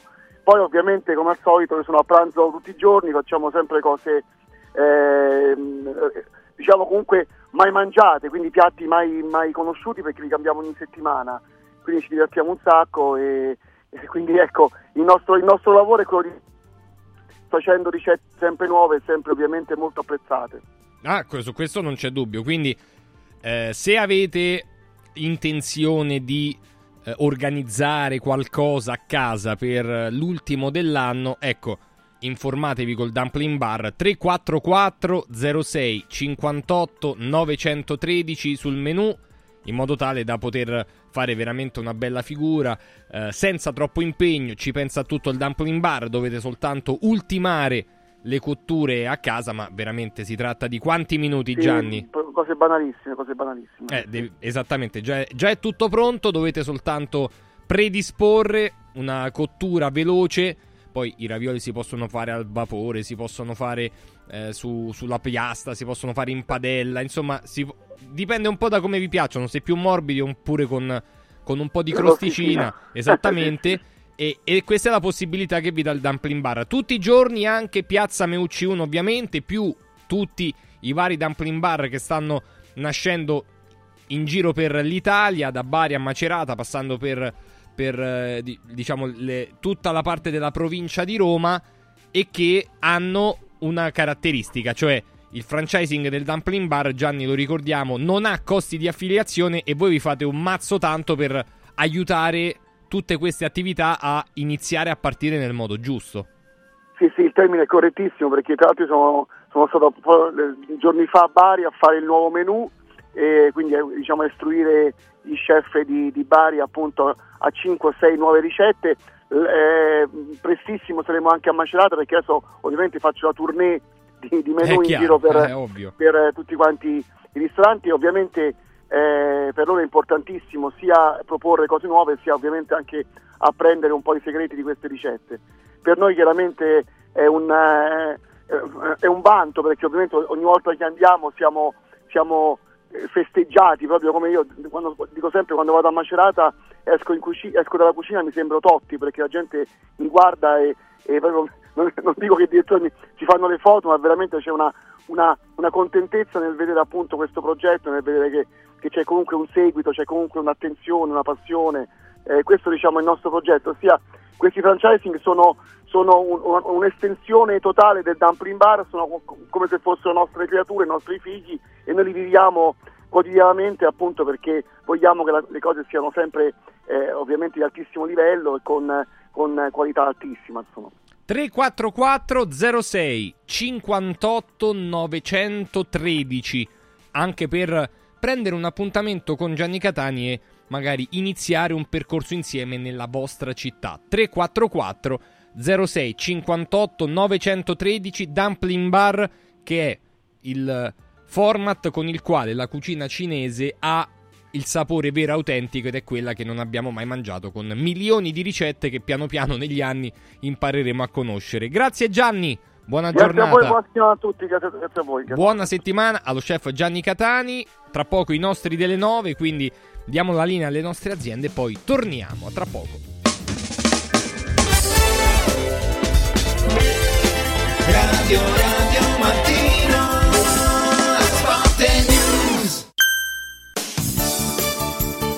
Mauris, il numero uno del risparmio per la casa e la famiglia. Eccola qua, sono Babbo Natale. Sì, dico proprio a voi. Volete passare un Natale speciale? Venite da Mauris per tutti i vostri regali di Natale, giocattoli, profumeria, articoli per la casa e tante decorazioni ai prezzi più bassi d'Italia. Ma avete scoperto, eh? Tanti auguri di buone feste da Martufello e Mauris, i grandi magazzini italiani del risparmio. Mauris, di più Ninja. Maurício. Da Stosa Store Capena è il periodo delle grandi occasioni. Con l'acquisto di una cucina Stosa completa di elettrodomestici, in omaggio un televisore maxi schermo 55 pollici. Crea la cucina su misura per te tra un vasto assortimento di stili e modelli. Da Stosa Store Capena, progettazione e rilievo misure gratuiti. A Capena, in via Tiberina 34. E nello Stosa Point a Borgo Quinzio, presso Luzzi Home Arredamenti, puoi arredare tutta la casa. Scopri lo spazio espositivo completamente rinnovato. Arredamentiluzzi.it Guarda, anche qui una ravioleria dumpling bar. Ormai le trovi in tutta Italia. Entriamo, il pranzo è servito. Mmm, sono buonissimi, di qualità e pluripremiati. Eh sì, grazie al franchising 2.0 del Dumpling Bar, anch'io ho potuto aprire la mia ravioleria. È facile, completamente gratuito, include formazione dello chef Gianni Catani, rinnovo di menù periodico, scelta e addestramento del personale, pubblicità. Ho chiamato il numero 344 06 58 913 e il mio sogno si è realizzato. Chiama anche tu o vai su dumplingbar.it. Come vanno le cose in azienda? Ah, è tutto un caos. Poco lavoro? No, al contrario, tanto lavoro, ma poco personale specializzato, anzi zero. Noi abbiamo risolto affidandoci a Valori SPA. Selezionano i candidati più qualificati, ottimizzando tempi e risorse. Se sei un candidato in cerca di occupazione o un'azienda in cerca di professionisti, scegli Valori SPA, Agenzia per il lavoro e la consulenza. 06 62 27 90 54 o valorispa.it. Olio nuovo extravergine di oliva Sabina DOP. Eccellenza agroalimentare del Lazio, garantito e certificato dal consorzio Sabina DOP. È possibile acquistarlo sul sito radioradioshop.it oppure inviando un sms WhatsApp al 348 59 50 222 e riceverlo direttamente a casa in lattine o bottiglie. Sabina DOP. L'origine è protetta. 3, 2, 1, 4. 4. 4. Entra nel mondo Club Kuwait e parti subito in vantaggio. Se scarichi l'app entro il 31 gennaio, ricevi 4 euro in omaggio da spendere per il tuo prossimo rifornimento. La voglio. Scarica l'app Club Kuwait entro il 31 gennaio. In regalo per te 430 punti stella convertibili in 4 euro per il tuo prossimo rifornimento. Scopri di più su kuwait.it. Kuwait, muoviti più liberamente. Casa e beni aziendali pignorati, usura, anatocismo, cartelle esattoriali, accordi con la banca o con la finanziaria. Ah! Basta incubi! Chiama Sdebitop, il top del gruppo Sdebito. Avvocati e consulenti esperti ti aiuteranno a uscire dalla crisi e a risollevare la tua attività. Sdebitop si rivolge a privati, imprenditori e aziende agricole. Sdebitop ha sedi in tutta Italia. Chiama ora 850 60 30 o vai su sdebitop.it. Sdebitop, il top del gruppo Sdebito. Natale in mostra. Un solo biglietto, due avventure straordinarie. Scopri Scientopolis Evolution Park, la mostra scientifica più grande e coinvolgente mai vista in Italia, in piazza San Giovanni, a Roma. Info su italmostre.com.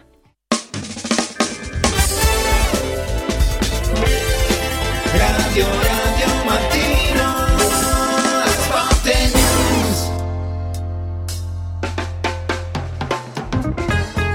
Alle 9 e 7 minuti salutiamo Furio Focolari. Buongiorno Furio. Buongiorno Zecco, buongiorno a tutti voi, ciao Francesco. Stefano Agresti è sempre con noi eh, e siamo in attesa anche degli altri amici, eh, Gianni Visnadi che dovrebbe unirsi a noi fra poco. Francesco, eh, beh, abbiamo parlato molto di sorteggio, intanto salutiamo anche Tony Damascelli. Ciao Tony. Ciao Tony. Ciao. Buongiorno. Buongiorno. Buongiorno. Allora, ehm, visto che si sono espressi eh, ieri sia Furio che Stefano e Tony eh, a proposito del sorteggio, non so se con, eh, dopo una notte diciamo in cui hanno preso un bel sonno. La notte porta consiglio. Eh sì, eh, Gianni Visnadi intanto buongiorno. Ciao Gianni. Ciao, buongiorno a tutti. Se eh, volete aggiungere qualcosa a quello che avete già detto ieri a proposito del sorteggio, il eh, mattino ha portato qualche consiglio, Furio? Diverso? Oh, e che vuoi portare? che vuoi portare? Eh, la, la Lazio ha beccato il Bayern, quindi la Lazio avrà un'occasione meravigliosa di giocare una partita stupenda con, con un pubblico, penso 60.000 in un, in un olimpico biancazzurro pieno e questa è già una cosa importante, ma credo che il cammino della Lazio necessariamente finirà qui. Eh, Poi il calcio, lo diciamo sempre, la palla è rotonda, però, però le, le possibilità che la Lazio possa battere il Bayern in una doppia sfida eh, sono minime. Mentre l'Inter, quello che ho detto ieri è evidente, lo ribadisco oggi, l'Inter eh, contro, Real- contro l'Atletico Madrid è un avversario duro, ma parte secondo me eh, favorita, eh, non favoritissima, però favorita, leggermente favorita. eh, L'Inter è capace di giocare queste partite e di trovare il massimo suoi- dalle sue forze.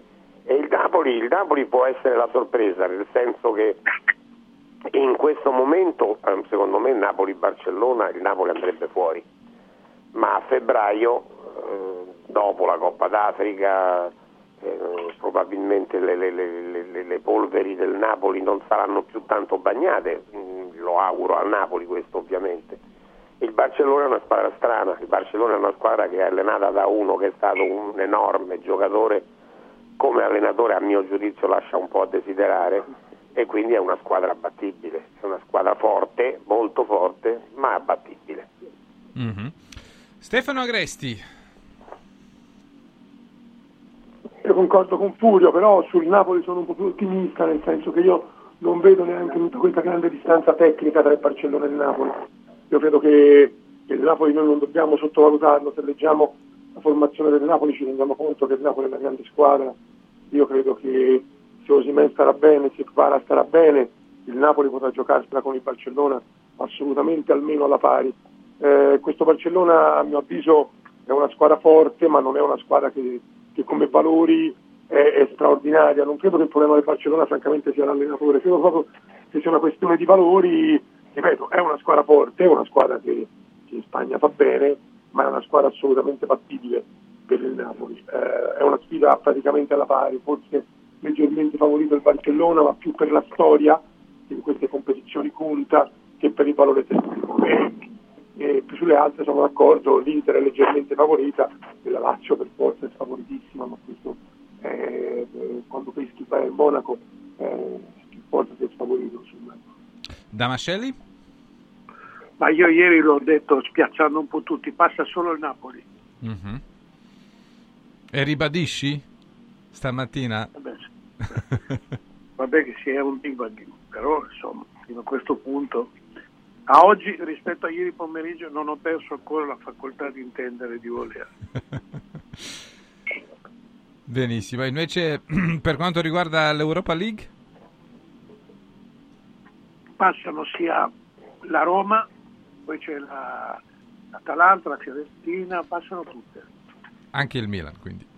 Beh, scusa, il Milan, Sì, sì. chiedo scusa, il Milan, sì sì, il Milan contro il Ren, eh, ho fatto ieri la battuta che sicuramente qualche giornale titolerà Spezzeremo le Ren ai francesi, ma eh, passa, passa il Milan facilmente, passa il Milan facilmente. Eh sì, vediamo poi. Questo ovviamente al 19 di dicembre, che è una data molto importante per me e per il giornalismo italiano. 31 anni fa se ne andava, anzi se ne era già andato stanotte Gianni Brera. Sì. Gianni Visnadi, la tua su, sul sorteggio di ieri delle italiane. Ma eh, per dire una cosa non diversa nel- nei, nei termini, ma nelle- nei, nei significato, a me sembra che venga dato troppo per scontata la- il passaggio dell'Inter. Sì, difficile, sì, Simeone, sì, qua, sì, là, ma eh, giocare, deve giocare due partite come giocare due partite contro la Juventus, no? Perché l'Atletico, l'Atletico sappiamo come gioca e non da quest'anno. Eh, una partita tutt'altro che scontata. E secondo me c'è un po' troppo ottimismo rispetto perché non è che sono tutti polli come Pioli, ci sono anche quelli furbi come Allegri e, e il Ciolo è uno di questi. Per cui mh, Lazio inesorabilmente sfavorita, Napoli dipende da Osimen, se c'è Osimen può provarci, altrimenti eviterei e anche l'Inter deve fare attenzione. Eh sì, eh, allora, eh, detto questo, quante chance date dopo aver visto il eh, sorteggio alle squadre italiane di assicurarsi eh, almeno secondo posto per quanto riguarda ranking, ranking UEFA per eh, avere un altro posto in Champions League nella prossima stagione, Furio? Prossimo turno secondo me darà, darà ancora soddisfazioni, cioè io, nessuno di noi è particolarmente ottimista, sappiamo benissimo che sono partite difficili, d'altronde è evidente, in Champions è di seconda fascia, incontri le prime, quindi è evidente che sono partite difficili, e però sono convinto che due su tre passeranno. E, e dall'altra parte, eh, compresa la conference, eh, no la conference, sì, compresa Beh, la la Fiorentina certo, sì, è la già agli ottavi. No, è già agli ottavi, quindi diciamo che a, a minimo, minimo 3 su 4, il Rennes è poca cosa, sta viaggiando negli ultimi posti del campionato francese, quindi il Milan ha avuto un sorteggio favorevolissimo. E, e la Roma, abbiamo visto il Feyenoord contro la Lazio, la Roma eh, eh, eh, vale, vale almeno la Lazio. E la Lazio il Feyenoord l'ha eliminato quindi io credo che la Roma sia strafavorita quindi penso che questo turno sarà ancora un turno eh, buono che ci porta ad avere un vantaggio probabilmente nel ranking e i, i guai semmai vengono quello successivo Mm. Gianni, per il momento siamo primi, però diciamo, il vantaggio sulla Germania e sull'Inghilterra non è così eh, diciamo, evidente, No, mentre ma- siamo lontani da- ancora dalla Spagna, cioè il vantaggio è più evidente. Sì, sì, ma eh, sono, sono dettagli perché poi la riga si tira a, a finali giocate e quindi adesso eh, voglio dire tutto, tu- tutti i passaggi. La, la questione è che se mh, ricordo bene i punti di conference valgono come i punti di Champions, quindi eh, penso che questo Sì, secondo non, posto... non valgono, non valgono i quarti di finale, non danno punti extra ai quarti di finale, cioè. però per il resto sì, le partite di conference valgono Eh. Quanto quelle di Champions. che mi sembra, che mi sembra una delle tante astrusità di questi regolamenti. E per cui molto dipenderà dalla Fiorentina, molto dipenderà dal Milan.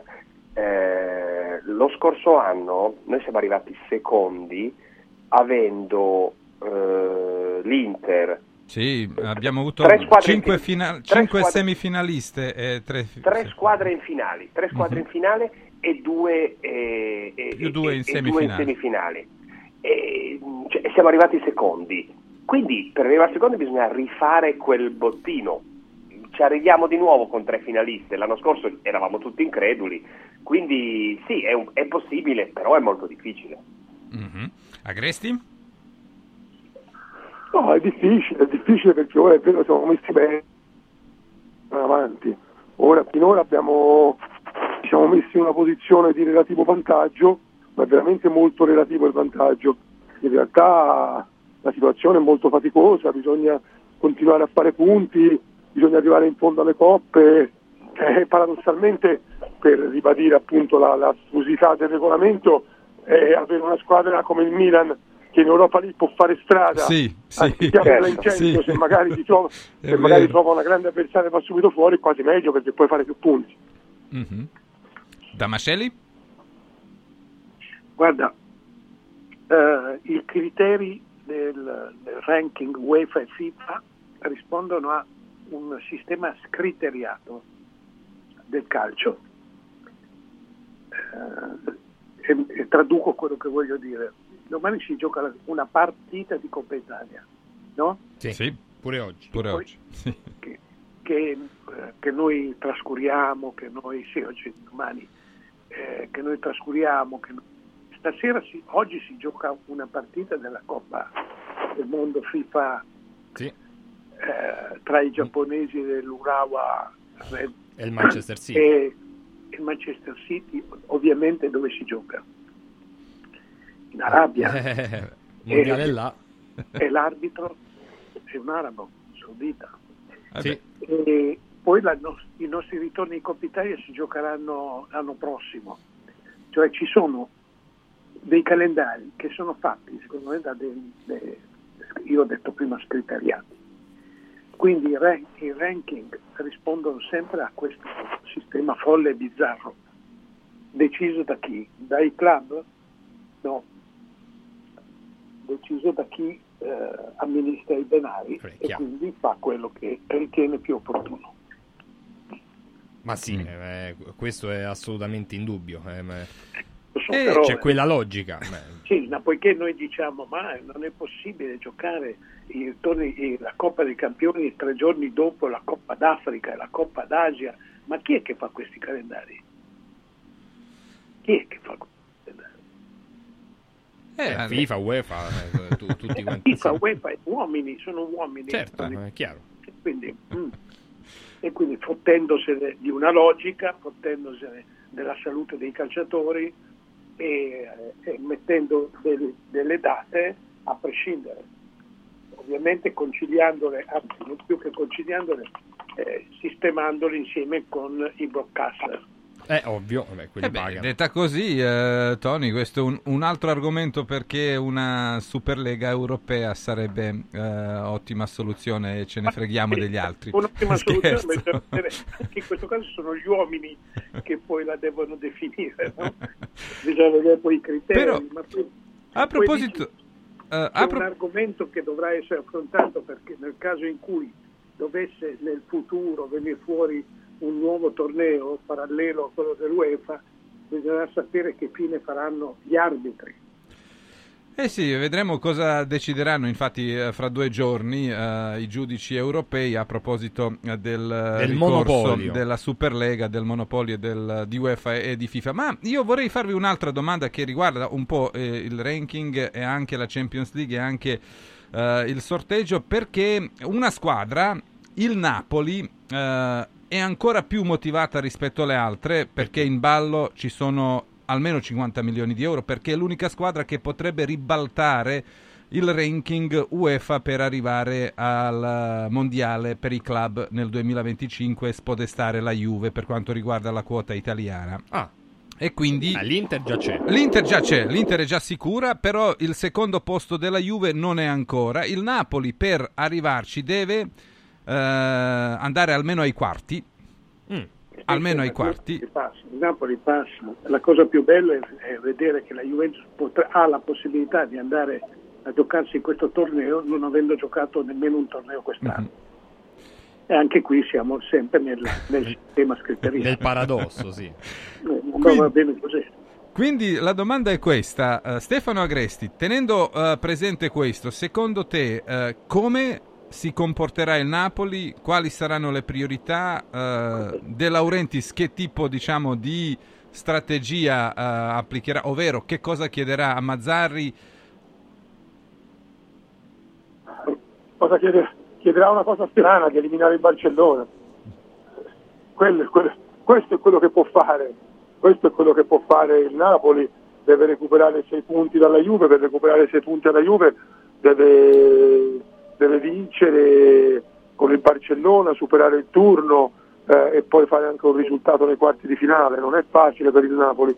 Se supera il turno, se io ci metto insieme magari due punti di una vittoria con il Barcellona, un punto de- del fatto che ha superato il turno, può provare a giocarsela anche nei quarti di finale. Eh, vediamo eh, perché il, il- il ranking viene stabilito in base al regolamento UEFA che dà due punti per ogni vittoria, un punto per il turno superato. Recuperare, per recuperare sei punti il Napoli diciamo che dovrebbe eliminare il Barcellona vincendo entrambe le partite e poi fare un altro punto un altro punto nei quarti di finale pareggiando una delle due gare. Eh, Non è proprio eh, facilissimo. eh. eh, non è facilissimo, infatti non è facilissimo, eh, a meno che, appunto, come dicevo, non faccia anche una, una vittoria un pareggio con il Barcellona, quindi si qualifichi, così fa quattro punti e poi ne fa altri due nel- nei quarti di finale. È complicato per il Napoli in questo momento la corsa a, a quella ricchissima manifestazione che è la, la- la Coppa del Mondo per club, a mio avviso vede favorita la Juventus rispetto al Napoli, Eh, però eh, ovviamente il Napoli ha la possibilità di giocarsela, tutte le altre sono fuori corsa, potrebbe far- eh, rientrare in corsa la Lazio ma dovrebbe eh, vincere la Champions in pratica. Mm. Furio, tu cosa ne pensi di questo motivo in più eh, per eh, la società azzurra? Ma è un motivo in più? Ma non è un motivo in più, è solo una questione di soldi, d'altronde l'hai detto tu nella domanda, hai, hai sottolineato il fatto dei 50 milioni, cioè io credo che sia una competizione oggi come oggi non, ce ne- non- non- non- non ci, affasc- non ci affa- almeno a me non mi affascina minimamente. È, una, è una lotteria studiata per, per far vincere. Però puoi immaginare un presidente, un dirigente Eh beh, sì, davanti alla Sì, possibilità di logico, prendere beh, logico, almeno però- 50 però- milioni, perché pos- si possono prendere di più Sì, se si di va più, avanti e si, si arriva a Ma 200 milioni. Eh. Soprattutto che stiamo parlando, solo, stiamo parlando solo di soldi, infatti. e purtroppo ormai siamo ridotti a questo. E, sì, lo capisco, il mondo è questo, e il calcio è diventato questo. E quindi sì, hai ragione, però è solo una questione di soldi, io non, non mi affascina questa competizione. No, no, è vero pure, però vedrai che quando poi si giocherà questa manifestazione con, 30, con 32 squadre eh, che durerà un mese per tutta l'estate, eh, io credo con le, con le squadre di club più forti del mondo, io credo che diventerà anche un argomento tecnico molto importante, credo, perché poi quando ti confronterai lì con il Manchester City, il Chelsea, eh, il Bayern Monaco, il Real Madrid, il Barcellona, eh, ci saranno anche squadre che vengono dal Sud America, squadre che vengono da... e io credo che diventerà un- un- anche un grande evento tecnico. Ma poi ecco, come, come funzionerà per rimanerci dentro questa... Posso Vabbè. dire una cosa? Eh, vai Gianni. E puoi Due anche cose. rispondere alla domanda di Francesco. No, come, come funzionerà, glielo dico subito a Francesco, è molto semplice perché si azzera tutto da quest'anno, il prossimo si fa tra quattro anni e varranno i risultati degli ultimi cinque Ah, stagioni. ok, perfetto. E chi quindi vince la Champions Quindi sarà- sarà, sarà, sarà, tra virgolette, anche un po' meritocratico. Sì, Sì, sì, no, non un po', sarà soltanto a merito. Volevo dire soltanto due cose, una sulla questione eh, beh, la, la- la più importante, che se ho capito bene, qui il regolamento è stato definito sostanzialmente l'altro giorno, ma l'Italia ha diritto a due posti, non è detto che avrà necessariamente due posti, avrà fino a due posti se non ci saranno squadre che ci superano. Quindi la lotta oggi è tra Juventus e Napoli, ma non è detto che, che una delle due debba andare per forza. Eh, ma è difficile che le altre squadre- arrivino. No, no, le Eh. squadre, le squadre le- le- i paesi che sono primi nel ranking hanno diritto a due posti, quindi, quindi l'Italia, la Germania, non più di due, ma hanno diritto a due posti pa- i paesi che sono primi nel ranking. Anche il Portogallo ha diritto a due posti, sono già sicuri di andare Portogallo e Ok. eh, Porto e Sì. Benfica. Per cui sono E allora mi hai- squadre. E allora mi hai chiarito un dubbio. Eh, volevo soltanto fare il vero paradosso rispetto a quanto diceva Tony. Non è che la Juventus eh, ci, vada, eh, ci vada, ci possa andare perché non, ha- non gioca quella di quest'anno, perché contando i risultati di cinque coppe, di cinque, mani- di- di cinque edizioni, se ha avuto i punti nelle edizioni precedenti è, è un merito. E che ci vada grazie anche ai punti della scorsa stagione che è quella in cui è stata squalificata, in cui è stata punita. Ecco, lì è una questione abbastanza ombrosa e non nemmeno tanto paradossale, perché la Juventus non, fa- non sta giocando questa per le, come dire, le, le- le- le- Per la penalizzazione che ha avuto l'anno scorso. per le cose improprie che, hanno- che ha fatto nella stagione scorsa che sono costate la penalizzazione di questa. Ecco, quello mi sembra il vero paradosso. Dopodiché, se uno fa tre edi- vincere, eh, vince no perché vince ci vai diritto, ma fa tre volte la finale, becca tante volte i punti e, e poi un anno non si qualifica, stante questo regolamento ha diritto di partecipare. La Juventus se avrà più punti del Napoli e l'Italia ha due, gar- due posti garantiti, è giusto che la Juventus eh, ci partecipi. Soltanto c'è l'anomalia della scorsa stagione, ecco, che ha preso dei punti, pochi in verità perché aveva perso 5 partite eh, su 6, quindi l'anno scorso, se ho capito bene, ha fatto solo 3 punti per questa graduatoria e- e- ed era una stagione in cui è stata squalificata, ecco solo questo. E poi sarà Damascelli? ve- veramente una competizione evidentemente interessante se, se i criteri sono questi, no? Sì. Tony? Siamo partiti dal Napoli e dalla motivazione, diciamo, che la squadra di De Laurentiis... Che la può spingere. Sì, sì. La motivazione riguarda il prestigio anche di giocare questo torneo con i- tutti i migliori club del mondo, Eh sì. che è un'idea appunto del- è analoga, parallela a quella della Super League. Ehm, voi sapete che eh, la FIFPRO, cioè il sindacato dei calciatori, si è schierato contro questo torneo. Ma poiché i calciatori non contano nulla rispetto a chi invece comanda il calcio, nella- dal giugno a luglio del 2025 negli Stati Uniti, quindi non in un piccolo paese, verrà giocato questo torneo che impegnerà le le- le- i club subito dopo la conclusione dei rispettivi campionati nazionali. E anche di, di di fronte a questa, a questa decisione di Infantino non ho visto eh, prese di posizione particolari, proprio perché gli interessi finanziari superano qualsiasi altro criterio, Eh sì. chiamiamolo sportivo umano e di salute. Eh, però, ribadisco, noi stiamo parlando di, di cose che accadranno e che sono già state decise e, e che vanno a intossicare, secondo me, questo gioco meraviglioso. Che nel passa- eh, so benissimo che io sono un vecchio, quindi non riesco ad accettare certe rivoluzioni, certi cambiamenti, ma secondo me si è peggiorato il quadro eh, totale del calcio e andremo incontro sempre a un peggioramento. secondo me. Troppe partite e si perde. Guardate un po' quello che è capitato con la Coppa Davis, l'abbiamo vinta, siamo tutti felici, ma qualcuno mi dovrà un giorno spiegare che cosa significa oggi la Coppa Davis rispetto a quella che conoscevamo. Molte cose, Tony, sono Eh sì. purtroppo hanno No, avuto no, infatti questo destino per fortuna. di No, io parlo da vecchio, quindi Sì. da, come da vecchio. per fortuna. Eh, non ho mica detto che sia una formula sbagliata. Però un dato Per di fatto che eh, diciamo tre anni su quattro i giocatori eh, faranno, quei migliori certamente faranno il forcing perché ci sarà sempre Eh, sì.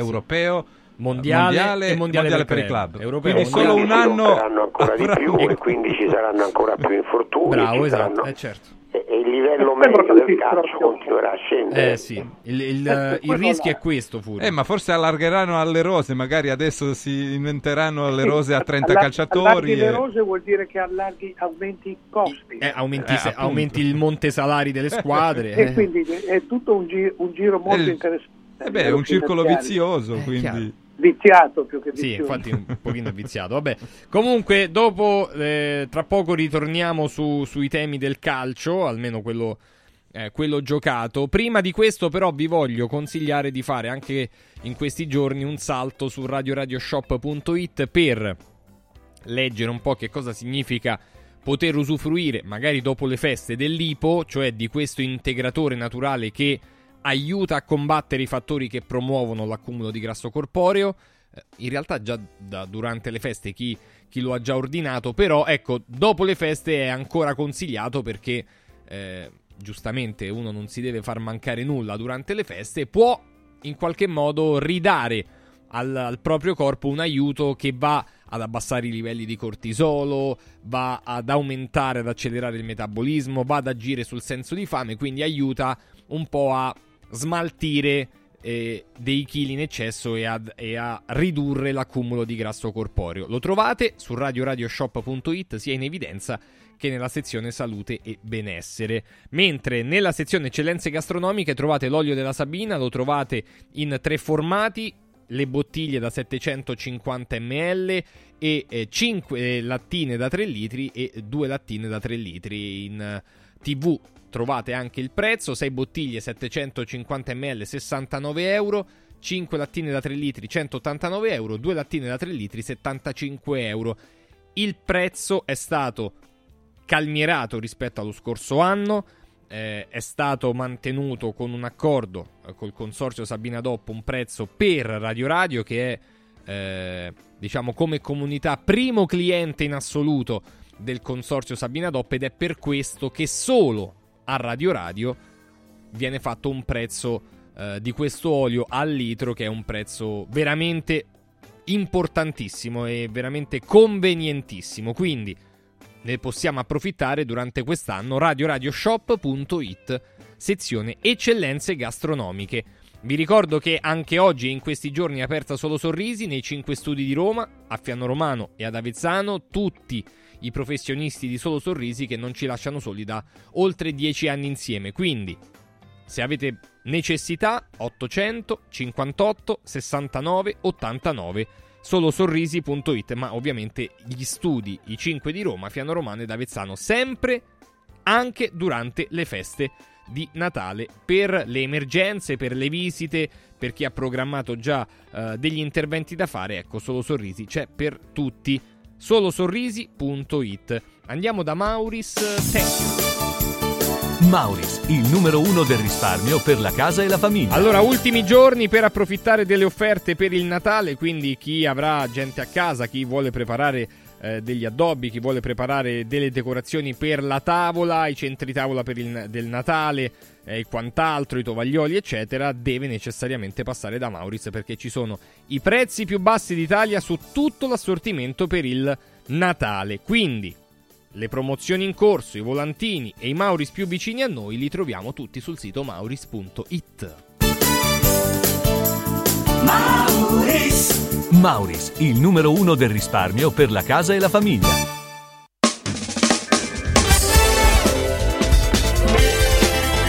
Radio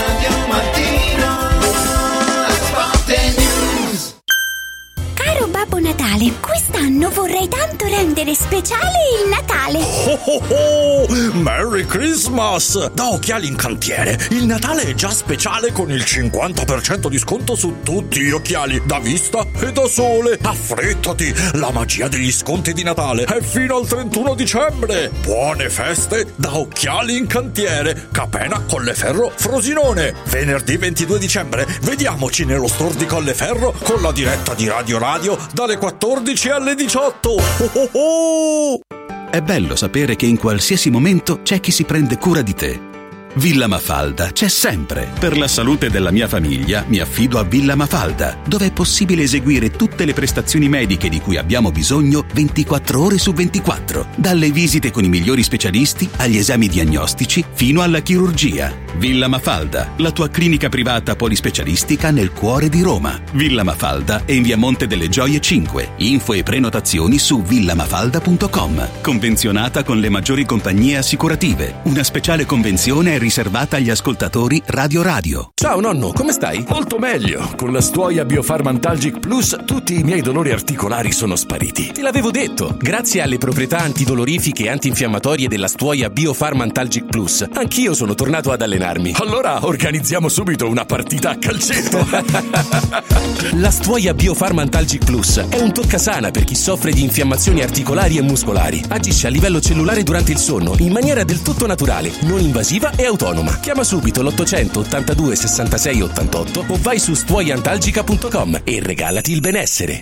Antò fa freddo, Antò fa freddo, non ce la faccio più. Accendi la caldaia Vylant.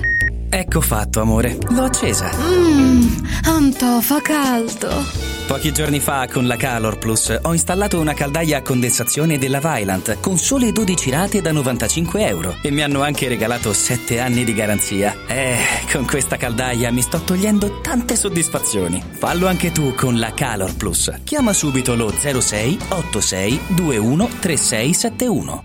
Antò. Press stampa su tutto, dal piccolo al grande formato. Bigliettini da visita, cataloghi, volantini, shopper e molto altro personalizzati con il marchio della tua azienda. Vai su radioradio.pressup.it, clicca sulla vetrina di Pressup e scopri la promozione della settimana.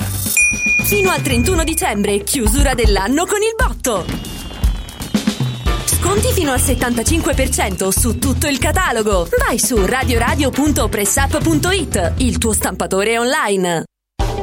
Per te che ami lo sport e non puoi farne a meno, a Natale metti sotto l'albero un regalo sportivo. Noi Sport ti aspetta nel Maxi Store a Capena in via Tiberina e nell'outlet a Passo Corese. Tutto l'abbigliamento casual e sportswear, calzature e accessori per uomo, donna e bambino delle migliori marche. Scopri le gift card firmate Noi Sport e niente più pensieri per i tuoi regali. Noisport.it, aperto 7 giorni su 7 con orario continuato.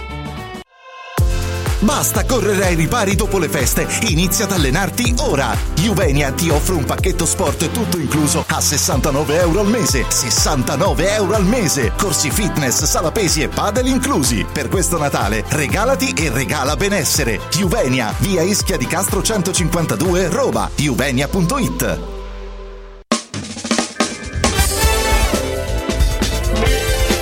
Radio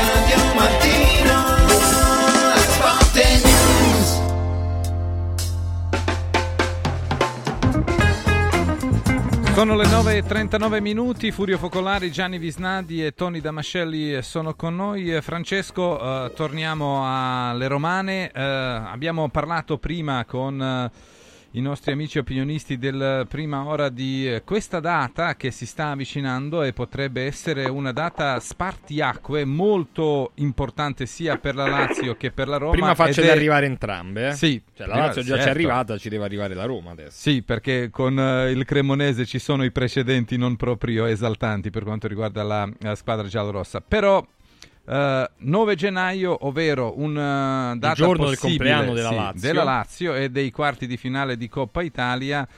Sembra che stia diventando una, una data molto molto importante, anche se, come qualcuno diceva, è molto più pesante eh, per quello che perderà e che uscirà sconfitto da quello scontro tra le due romane eh, rispetto ai benefici che avrà il vincitore.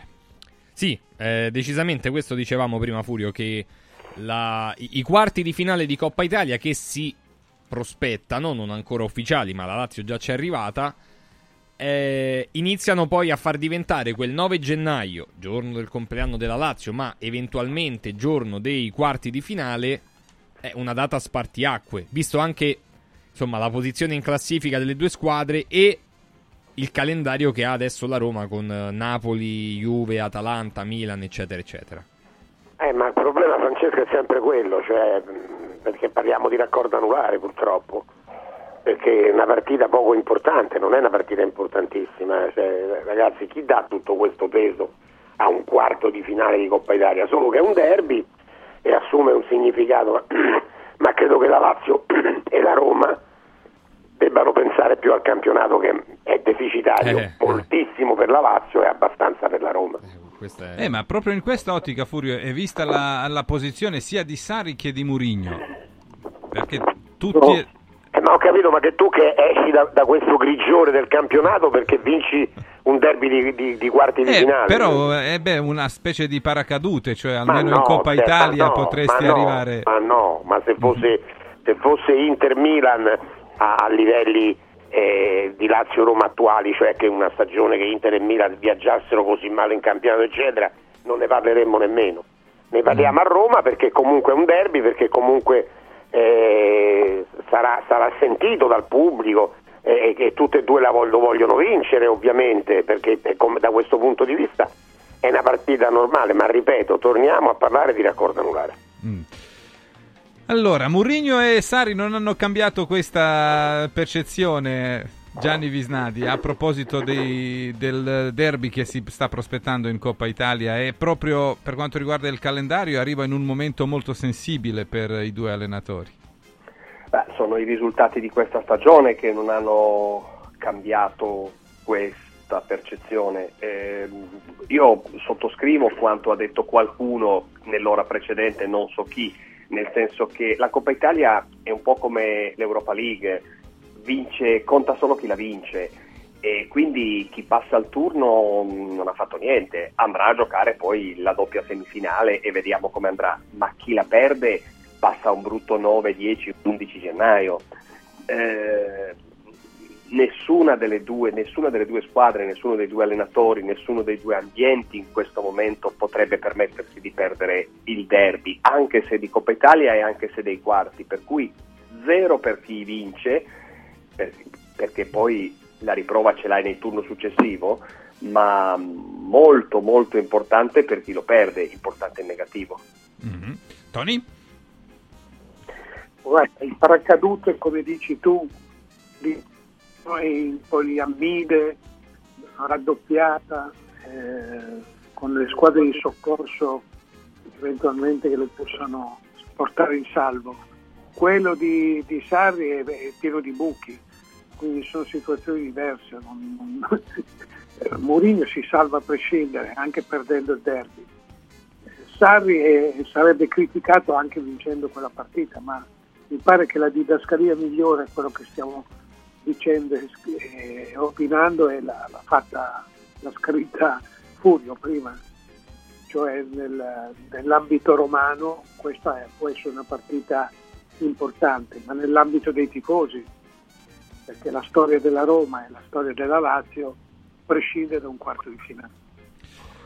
Allora, Furio, come eh, si potrebbe interpretare la frase del presidente Lotito pronunciata eh, all'appuntamento quello consueto prima di Natale, ehm, quando con i giocatori della Lazio, tutto staff, eccetera, eccetera?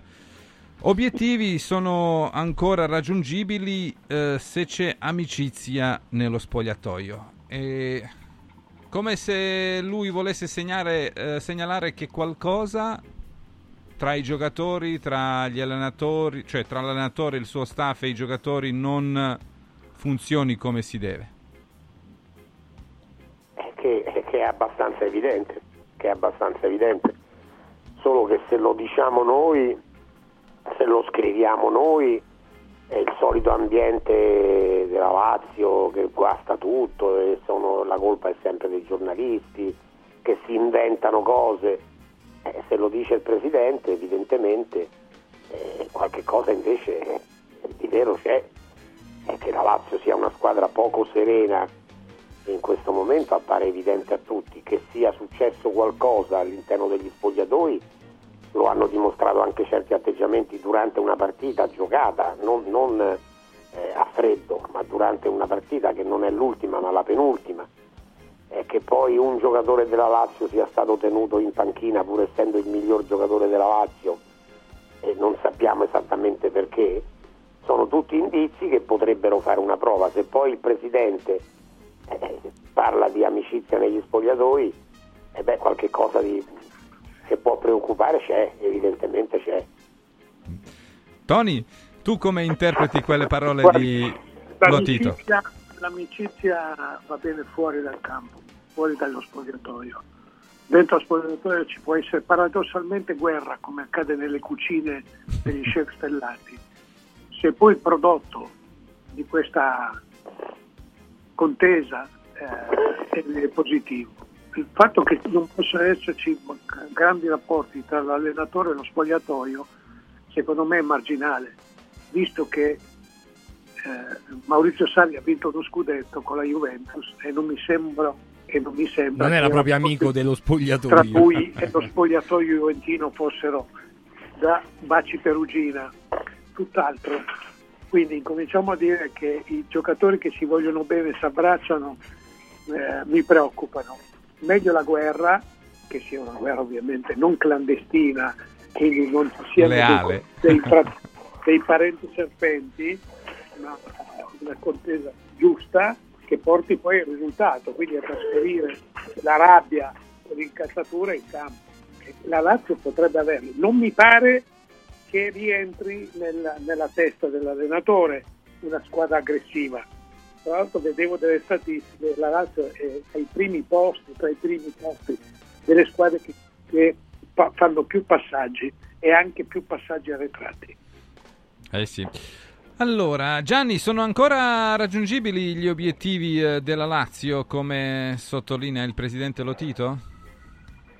Se intendiamo la qualificazione Champions Sì. eh, come obiettivo, francamente mi sembra molto, molto improbabile. Una finestra si potrebbe aprire di più riprendendo quello che dicevamo all'inizio, cioè con l'Italia che ha 5 posti. È chiaro che 5 posti eh, allargherebbero un po' questa finestra. In fin dei conti, 2, 3, 4 vittorie consecutive. eh, la Lazio ce l'ha il potenziale ma finora non lo sta, non l'ha espresso e quindi sì, e comunque lo Tito non può dire altro oggi, è chiaro che debba dire questo.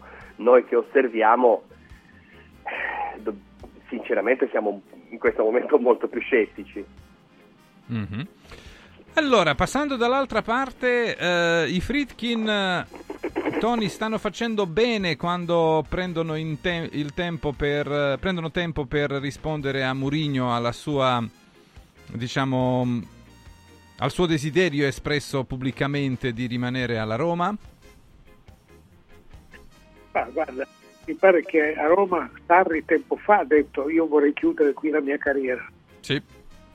Eh, quindi quando tu sei in un ambiente dove ti piace stare, in una città magnifica, eh, qualsiasi tipo di dichiarazione eh, è quasi è ordinaria, è normale, no? E, mh, Rifkin fanno un altro discorso, non devono eh, fare i conti con eh, il piacere eh, del proprio allenatore e dei propri di- dipendenti, devono badare ai risultati. I risultati portano soldi, portano, mar- portano sponsorizzazioni, portano diritti televisivi, portano accesso ai grandi tornei. Quindi se a fine stagione la, Juve- la- la Roma si qualificherà per la Champions e addirittura vincerà il torneo, l'Europa League o arriverà in finale per la terza volta consecutiva, cosa importantissima, eh, non dico che saranno spontaneamente costretti, ma faranno i conti su questo. Tutto il resto, secondo me, è marginale, anche se di grande effetto e affetto, cioè la partecipazione del pubblico e la fidelizzazione che esiste tra l'allenatore e il popolo giallorosso. Nessuno lo può contestare, ma secondo me la storia della Roma l'hanno fatta Sensi, l'ha fatta Di Roviola, l'ha fatta Di Bartolomei, l'ha fatta Francesco Totti, l'ha fatta Francesco Rocca, l'hanno fatta questi, non l'hanno fatta gli allenatori. Gianni, è giusto ragionamento che fanno alcuni eh, cercando di interpretare diciamo, la strategia dei Fritkin eh, con il fatto che Mourinho non ha il mercato, ovvero non ci sono le squadre che magari potrebbero interessare il tecnico portoghese e per questo motivo eh, gli americani possono tranquillamente aspettare eh, il momento giusto per uscire fuori per quanto riguarda il rinnovo del contratto? È una strategia, in fin dei conti eh, la strategia anche dello scorso anno, cioè Mourinho lo scorso anno avevamo capito che se, che se fosse arrivata un'offerta che gli interessasse davvero, eh, che gli interessava davvero l'avrebbe, l'avrebbe accettata. Io però quello che non capisco e, e- e non sono d'accordo con quello che viene, lo dicevo già se ricordi la scorsa settimana, la scorsa settimana la Roma era provvisoriamente quarta in classifica e il titolo dei giornali e le nostre discussioni era si avvicina al rinnovo. Poi oggi la Roma è ottava, il rinnovo si allontana. Mi- sinceramente lasciami dire che mi- qua mi- que- questa politica mi fa abbastanza sorridere, ma non la politica nostra di media che cerchiamo di interpretare o di anticipare i fatti, la politica della società, la politica della proprietà.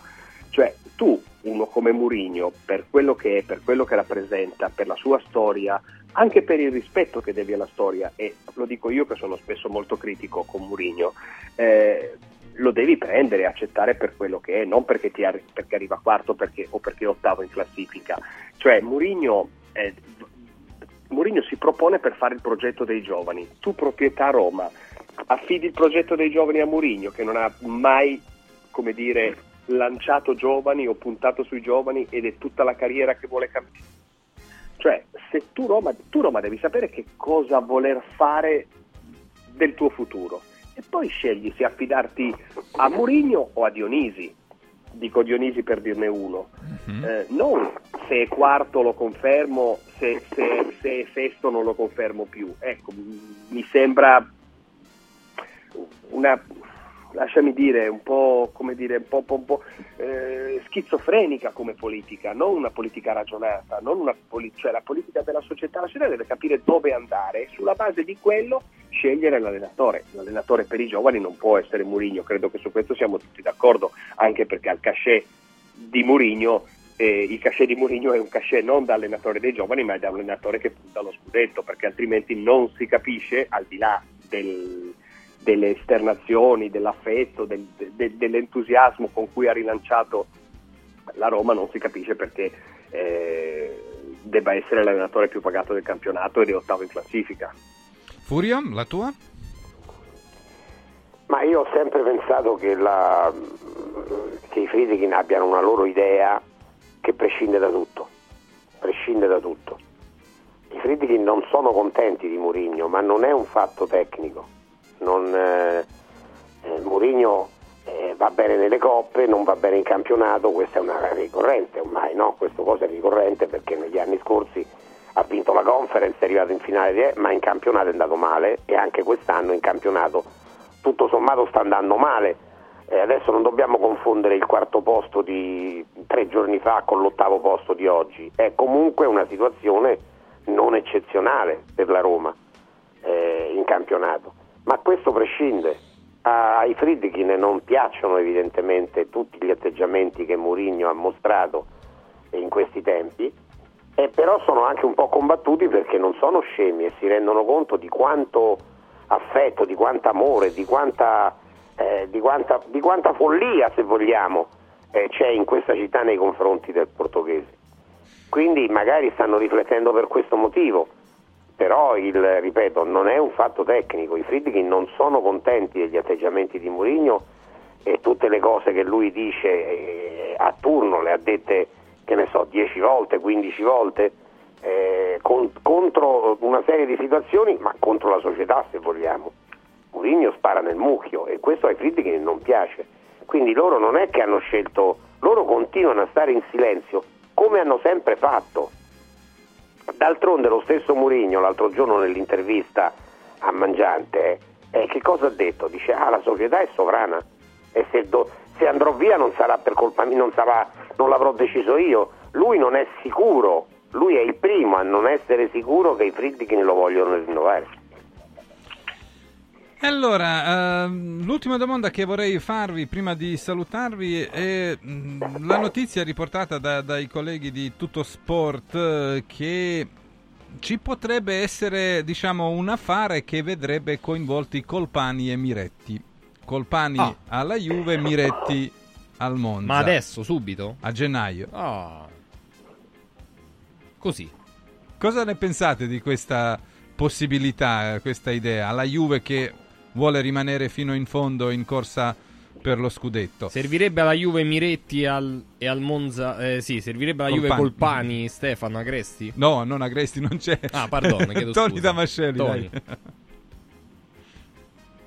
Me lo chiedi? Sì, Penso che servirà a Miretti andare altrove, questo di sicuro. Mhm. E andrà altrove. Questo lo posso già dire oggi. Che poi ci sia Colpani. La Juventus eh, deve vendere uno, uno o due attaccanti. Mhm. Questo è garantito. L'ho già detto, lo ribadisco ancora dopo gli ultimi accertamenti. Ma- Venderà uno o due attaccanti. quindi Vlahovic è uno tra Mil- eh, Milik eh, Sono e quattro Ken. gli attaccanti. Ah. Sono E- quattro. Fa il conto, Gelco. Eh, quelli. E chi è? Ma metti anche Chiesa tra, tra loro. Ah beh, vabbè, allora lo fai tu il mancato. allora giù chiedo. Allora, Gianni, tu invece che ci dici a proposito di questa possibilità di vedere Colpani con la maglia della Juve e, e Miretti eh, con quella del Monza? Mi sembrerebbe un bel affare per la Juve, ecco.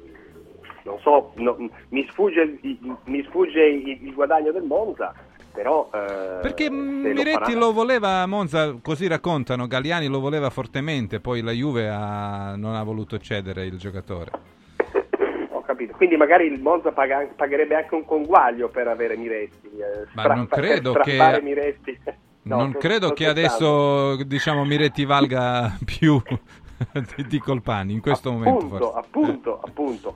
No, boh, francamente, onestamente penso che Colpani sia un giocatore di, di- che si è messo in mostra, prospettiva interessante, personalità, mh, a me piace molto, onestamente piace molto.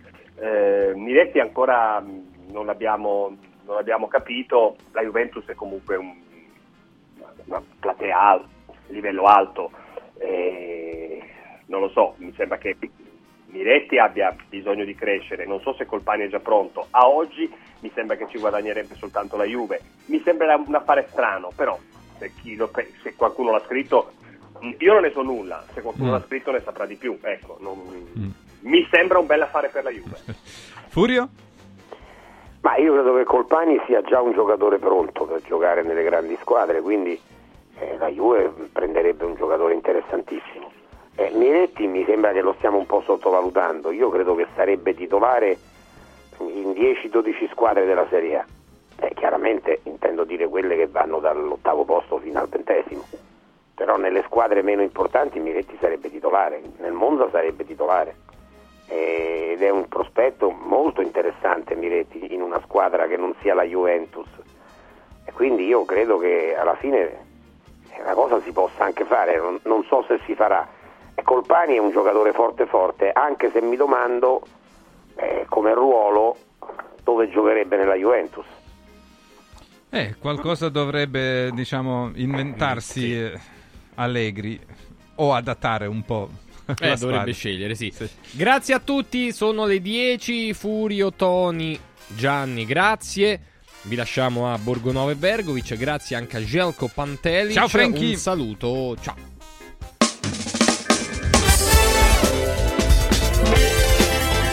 canciones.